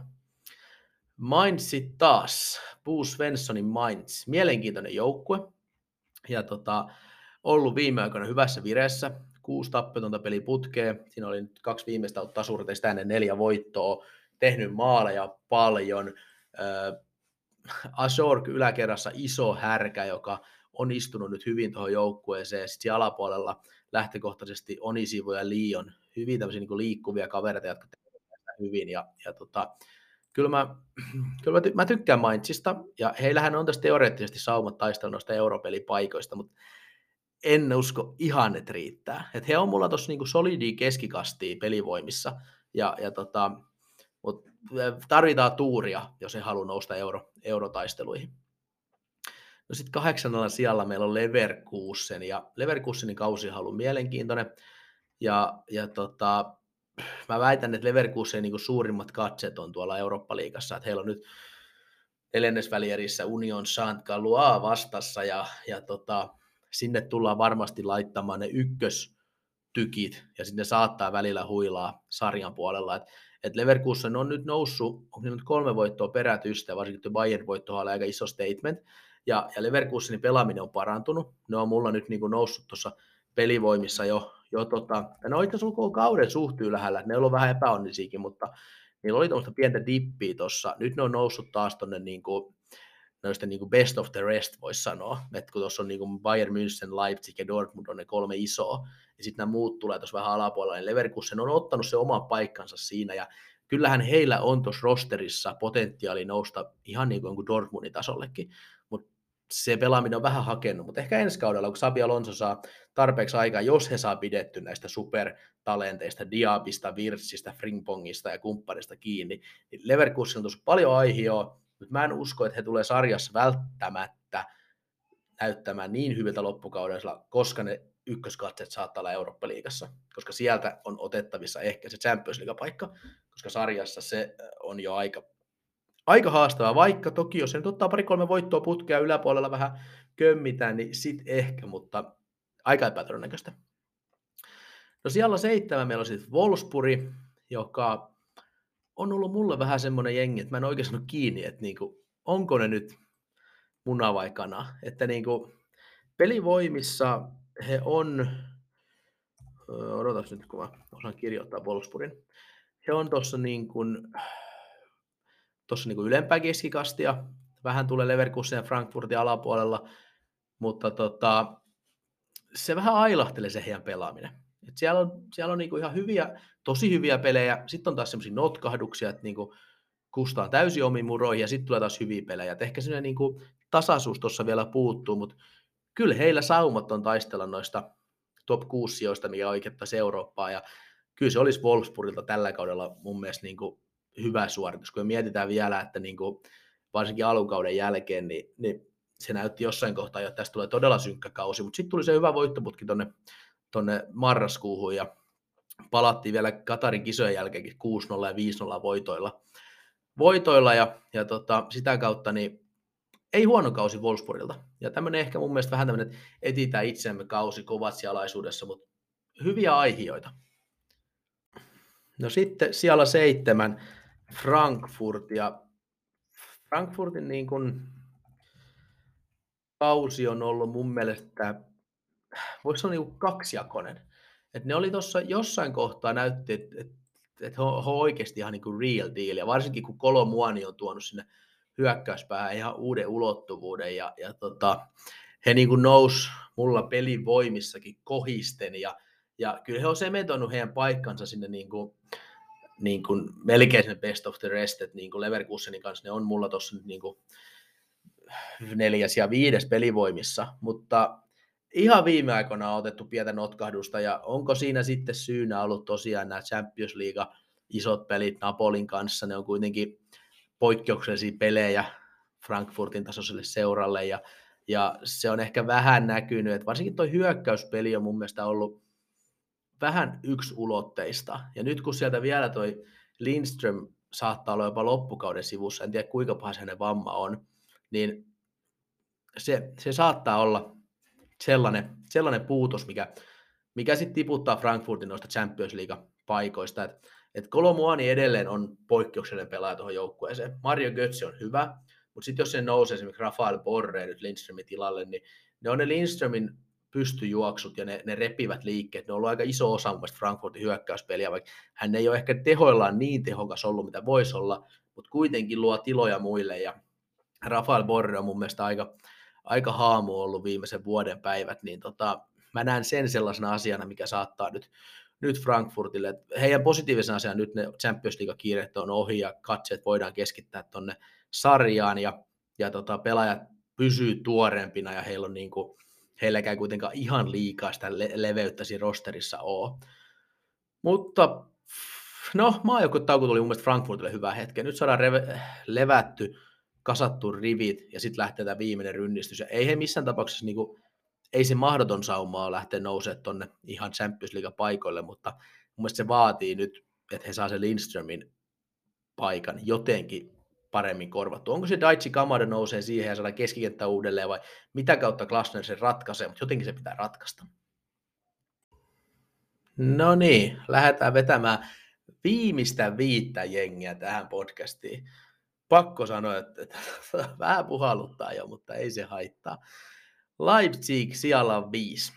RBLn kausihan on ollut kans aika mielenkiintoinen. Että oli se, se ihan alkukausi, mikä mun mielestä niinku, oli vähän sellaista niinku erikoista. Siellä oli hyviä esityksiä, sitten sit oli tosi huonoja ja, ja se Tedesco-joukkue ailahteli pahasti. Siellä oli, sitten sit, sit Tedesco sai ne fudut, tuotiin Roose ja, ja varsinkin tuossa niin kuin sanotaan, ennen MM-kisoja ja MM-kisojen jälkeenkin, niin, niin oli tosi hyvä vaihe ja joukkue oikeasti niin kuin suoritti hyvin, mutta nyt tämä ihan viimeinen pari viikkoa, niin sehän on ollut niin kuin vähän huonompaa. Okei, Dortmund tappio, niin he ei olisi ansainnut tappioa siitä. He hävisi sen pelin, mutta he loi tarpeeksi maalipaikkoja. Sitten tuli tämä City romahdus 7 tappio 1-0, mutta niin kuin isossa kuvassa Leipzig on mun papereissa sarjan toisiksi paras joukkue melkein. Että on mulla pelivoimissa itse asiassa vähän jopa Dortmundin yläpuolella, mikä saattaa yllättää. Se johtuu ihan vaan siitä, on viime, niin kuin viimeisen parin kuukauden aikana vaan ollut tosi, tosi hyviä, että tota, jossain mittakaavassa mä sanoin, että se en kunku, se en kunku tietenkin vähän fuulaa, tota, koska se on ollut pois koko ajan. Se näkyy esimerkiksi, noin mun pelivoimathan niin parhaalla mahdollisella rosterilla. Kun en kunku ollut poissa koko ajan, niin se vie sitten Dortmundin kanssa jo aika vierekkäin, mutta tota, toi en kunkun paluu olisi tärkeä. Mä en nyt tiedä kuinka pitkään se on vielä sivussa, se tuli se loukkaantuminen sen paluun jälkeen ja sitten kun se tulikin takaisin, niin se ei näyttänyt ihan omalta itseltään. Et siinä mielessä niin kun, äh, he tarvitsisivat sen huippukuntoisen en kunkun, jotta he olisi niin paras versio itsestä. Tämä nyt on vähän itsestäänselvää paskajauhantaa, mutta sanotaan nyt kuitenkin. Mutta tota, aika hyvin on saanut sen piilotettua, ja esimerkiksi Emil Forsberg on myös nostanut tasoaan paljon. Soposla on ollut hyvä, Timo Werner joo, no hän on timppaan timppa. Sitten Andre Silva on mun mielestä edelleen pettymys hän on kaukana siitä, mitä parhaimmillaan on ollut. Et vähän niin kuin yksipalainen vajato joukkue on, mutta toi on kuitenkin hyvä joukkue ja mä uskon, että Leipzig ottaa sen Champions League-paikan tosta. Et Freiburg ja Union Berlin on niin paljon heitä heikompia joukkueita, että et RBL ottaa sen nyt vaikka sitten väkisin. No, tästä päästäänkin sitten Freiburgin kimppuun. Streikin ryhmä se vaan neljäntenä edelleen sarjassa ja onhan tämä ihan, ihan niin satumainen tarina, miten Freiburg taistelee isompia vastaan. Ja, ja tota, nyt tuli tosiaan Juventukselle tippuminen Eurooppa-liigassa. Ehkä semmoinen lause, mitä Freiburg kannattaa, että ei olisi, ei olisi uskonut sanovansa edes ääneen, mutta tota, se kertoo vaan kuinka pitkälle Streich on tämän joukkueen tuonut. Hänhän on ollut niin ikuisuuden joukkueen peräsimessä ja ansaitsee kaikki mahdolliset pystit ja, ja tota, sanon nyt patsaat sinne stadionin ulkopuolelle sitten joskus, tai vaikka hetikin mun puolesta, mutta niin kuin muuten niin hieno kausi menossa Freiburgilta, vai, vaikka pakko sanoa tässä kohtaa, että pelaaminen on mennyt alaspäin viime aikoina. Sanotaan, sanotaan nyt viimeisen kymmenen peni aikana, niin Freiburg on mennyt ehkä jopa sellaisen luokan alaspäin. Rupeeko tässä näkymään pitkä kausi, paljon pelejä ja kuitenkin aika tiivis rosteri, niin, niin tota, se, tuloksissa se ei ole vielä niin pahasti näkynyt, on saanut raavittuja pinnoja, mutta se pelaaminen itsessään ei ole ollut niin hyvää. Ja siinä mielessä niin kuin vähän mä huolissani, että riittääkö heillä bensa ihan tonne loppusuoralle. Et ehkä heillekin tämä maajoukkuetauko tuli nyt hyvää paikkaa ja toivottavasti saavat kerättyä sinne viime rynnistykseen sitä voimaa ja momentumia, mutta mä pelkään, että Freiburg, Freiburg on tippumassa UCL-paikoilta, että he on kuitenkin, he on kaksi pinnaa Union Berliinin perässä. Union Berlin on mulla ihan snadisti Freiburgin yläpuolella. Tiukka kamppailu näiden välillä siitä tulee olemaan. Et mä väitän, että Leipzig ottaa sen kolmannen UCL-paikan, ja UB ja Freiburg, kaksi todellista tarinaa, tulee ratkaisemaan sen kolmannen, ellei sitten toi Frankfurt nouse tuolta kiusaamaan. No mennään sitten UB suoraan tästä. Mitäpä sitä nyt sen enempää jaarittelemaan. Union Berlin, niin samat sanat, mitä, mitä oikeastaan tuonne Freiburgin puolelle, että heille tuli tippuminen ehkä vähän nimettömämpää Union St. Galluata vastaan tuon erittäin hieno ajaksi ottelupari voiton jälkeen Eurooppa-liigassa. Että toi oli varmaan aika iso pettymys, että tiputtiin belgialaiselle unionille. Sitten oli unionietten kohtaaminen siinä, mutta tota, varsinkin kuusi päästetty maali kahteen peliin, niin se oli aika epä, epäunion Berliinmäistä, joten sinällään aika, aika jännä, miten se noin noi sitten kääntyikin. Sitten tota toi Frankfurt-voitto oli nyt iso viime kierroksella, vaikka sekin tuli vähän heikomman peliesityksen jälkeen, kun mä katson täältä omia, omia pelivoimia, niin ei tuossa unionin pelaamisessa tavallaan ole tasollisesti mitään hirveätä muutosta nähty, vaikka tulostaso on vähän heikentynyt. Niin kuin me on puhuttu ennenkin, että ne vaan raapi niin kuin ihan älyttömällä tahdilla niitä pisteitä. Niin kuin kaikki tuommoiset tiukat pelit, yksi yksi pelit, niin kuin mitkä sitten päättyi yksi yksi, niin eiköhän Union Berlin kääntänyt ne himaa jollain keinolla. Ja jossain kohtaa yleensä vaan nämä tarinat tulee päätöksiä. Sitten tuli Salkkea vastaan tasuri, Kölni vastaan tasuri ja Voppi vastaan tasuri. Kaikki sellaisia tasureita, mitkä he olisi silloin siinä putken aikana pystynyt kääntämään, mutta sitten ne onnet vaan tasottuu pikkasen. No okei, nyt Frankfurt-pelissä heillä taas olikin sitten onni puolella ja he raapi vähän vääryydellä se voiton, mutta niin kuin isossa kuvassa niin Union Berlin on hyvä ylemmän kesikasti joukkue, joka pelaa koko ajan niin kuin hirveällä taistelulla ja ja sykkeellä. Ja tota, ei, ei tule ole yhdellekään vastustajalle helppo peli, mutta eihän myöskään niin kuin, ole kauhean monessa pelissä mitään jättisuosikkeja, jonka takia niitä pisteitä todennäköisimmin tulee tippumaan. Ja ainakin sanotaan, että se mestaruustaisto voidaan nyt mun mielestä unohtaa. Viimeistä paria vedetään uunista ulos, ja sehän on tietenkin Bayern München ja Dortmund. Mestaruustaisto käy kuumana. Onko koska viimeksi ollut Saksassa näin tiukka tilanne 25 pelin jälkeen? En, en muista, että tota, Dortmundhan nyt siirtyi pinnalla sarja kärkeen, kun Müncheni hävisi Leverkusenille ja, ja tota, pakko sanoa, että edelleen todennäköisyydet puhuu Bayern Münchenin mestaruuden puolesta. Jos me katsotaan tuosta kertoimia vaikka, niin Bayernista saa jotain vajaa 1,3 ja Dortmundista jotain vajaa viittä melkein. Nämä nyt ei ole ihan kauhean likvidit vanhemmin, mistä mä katson, mutta kuitenkin, että se kertoo kuitenkin sitä asetelmasta, että Bayern on edelleen selvä suosikki mestaruuteen, vaikka Dortmund johtaa. Se johtuu ihan puhtaasti siitä, että Bayern on vaan edelleen selvästi sarjan paras joukkue. Pelivoimissa siis tuossa on niinku luokka, jopa puolitoista eroa Bayernin hyväksi, ja kun me katsotaan nyt vaikka XG-tilastojakin, Bayerilla on plus 26 maali tällä FPRFillä ja Dortmundilla plus 13, niin on siinä, on siinä vielä aika iso, iso gappi, mutta ei se missään tapauksessa niin kuin mahdottomuus ole, että Dortmund voittaa, ja heillä on niin kuin erittäinkin hyvät saumat siihen, että tota, jos mä nyt sanoisin, että mm, siellähän on se keskinäinen ottelu, onko se nyt itse asiassa heti nyt, kun palataan maajoukkueen tauolta. Katsotaan. Joo, Bayern München Dortmund heti neljäs päivä ja ensimmäinen neljättä, kun tullaan maajoukkuetauolta. Ja, ja itse asiassa Nagelsmannihan sanoo siinä, siinä tota, ton Leverkusen tappion jälkeen, että jos he häviää tuon Dortmund-pelin, niin hän sanoo, että Dortmund on mestari, koska tässä vireessä he ei tule sitten enää Dortmundin saamaan kiinni.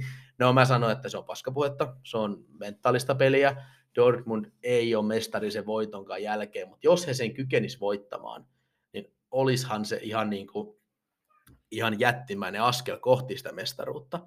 Et jos mä nyt katson tässä suurin piirtein, mitä mun pinnat nyt näyttää raakasti tässä, niin Dortmundin voitto on mulla, tässä ei nyt ole mitään säätöä ja muita, mutta semmoinen vajaa 15 pinnaa on mun masina näyttää Dortmundin voitolle tuossa pelissä, joten ei se hirveän todennäköistä ole, Bayern vielä melkein 70 pinnaa ajasta tuon matsin, joten tota, Joten kyllä, kyllä Bayernilta se etulyöntiasema on, ja jos he on keskinäisen se voittaa, niin sehän sitten taas kääntää tilannetta aika paljon, mutta onhan meillä nyt herkullinen tilanne käsillä, ja ollaan niin ilo, iloisia tästä, ja mä toivon, että Dortmund voittaa tämän pelin, koska me saataisiin erittäin herkullinen loppusesonkin tähän vielä.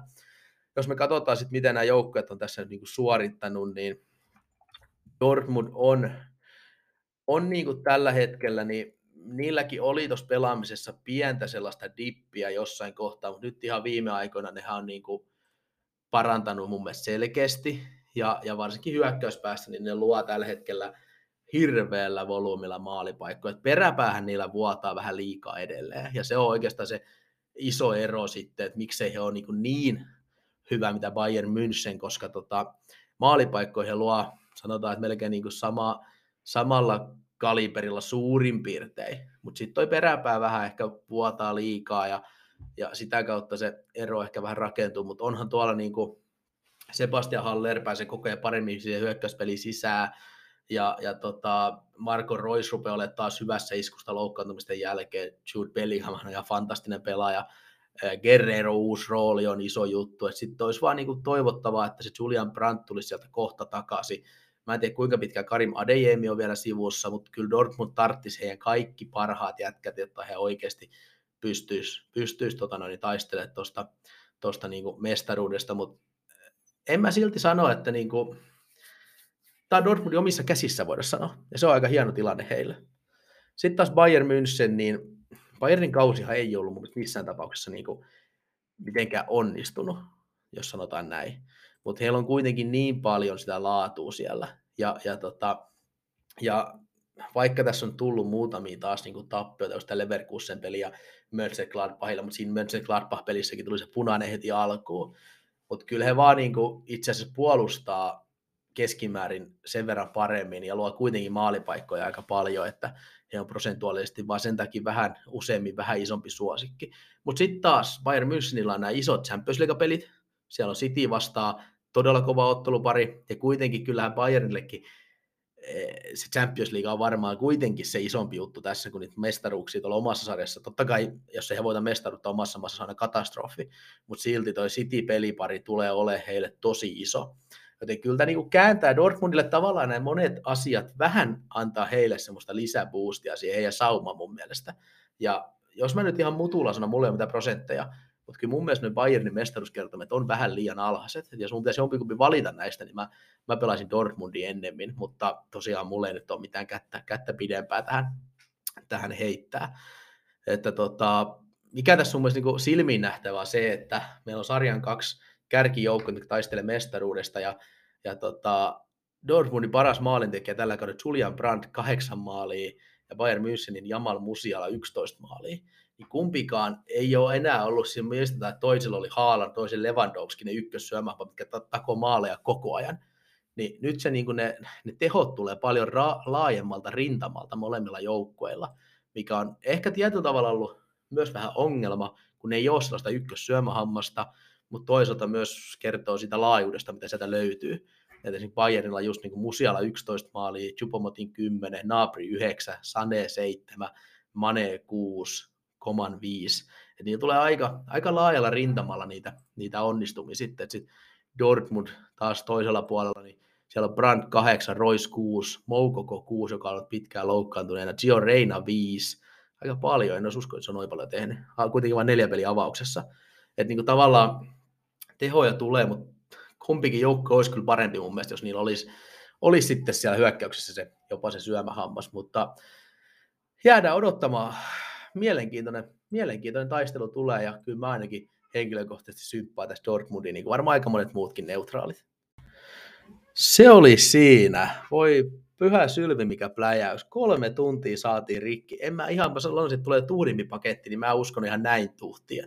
Miettisin jotain puolitoista tuntia, tunti neljä viittä, mutta, mutta nyt käytiin kaikki joukkueet käytännössä läpi näistä kolmesta sarjasta ja, ja tota, toivottavasti niille, ketkä jakso kuunnella loppuun asti, niin mä kiitän teitä, se on aina hieno, hieno jos näin pitkä seti jaksaa kuunnella ja ymmärrän teitäkin, jotka ette jaksa. Mutta tota, eikä tässä tosiaan ensi viikolla olisi tarkoitus nauhoitella sitten se spessujakso Karjala Harrin kanssa, jutellaan sitten vähän kannattamisesta ja varmaan tästä Pohjois-Lontoon tilanteesta, seuroista ja vähän kaikesta muusta. Ei katsotaan, mitä juttuja sieltä tulee. Ja sitten maajoukkojen jälkeen niin palataan taas perusjaksojen pariin ei kai tässä muuta kuin kiitos ja mä menen juomaan vettä.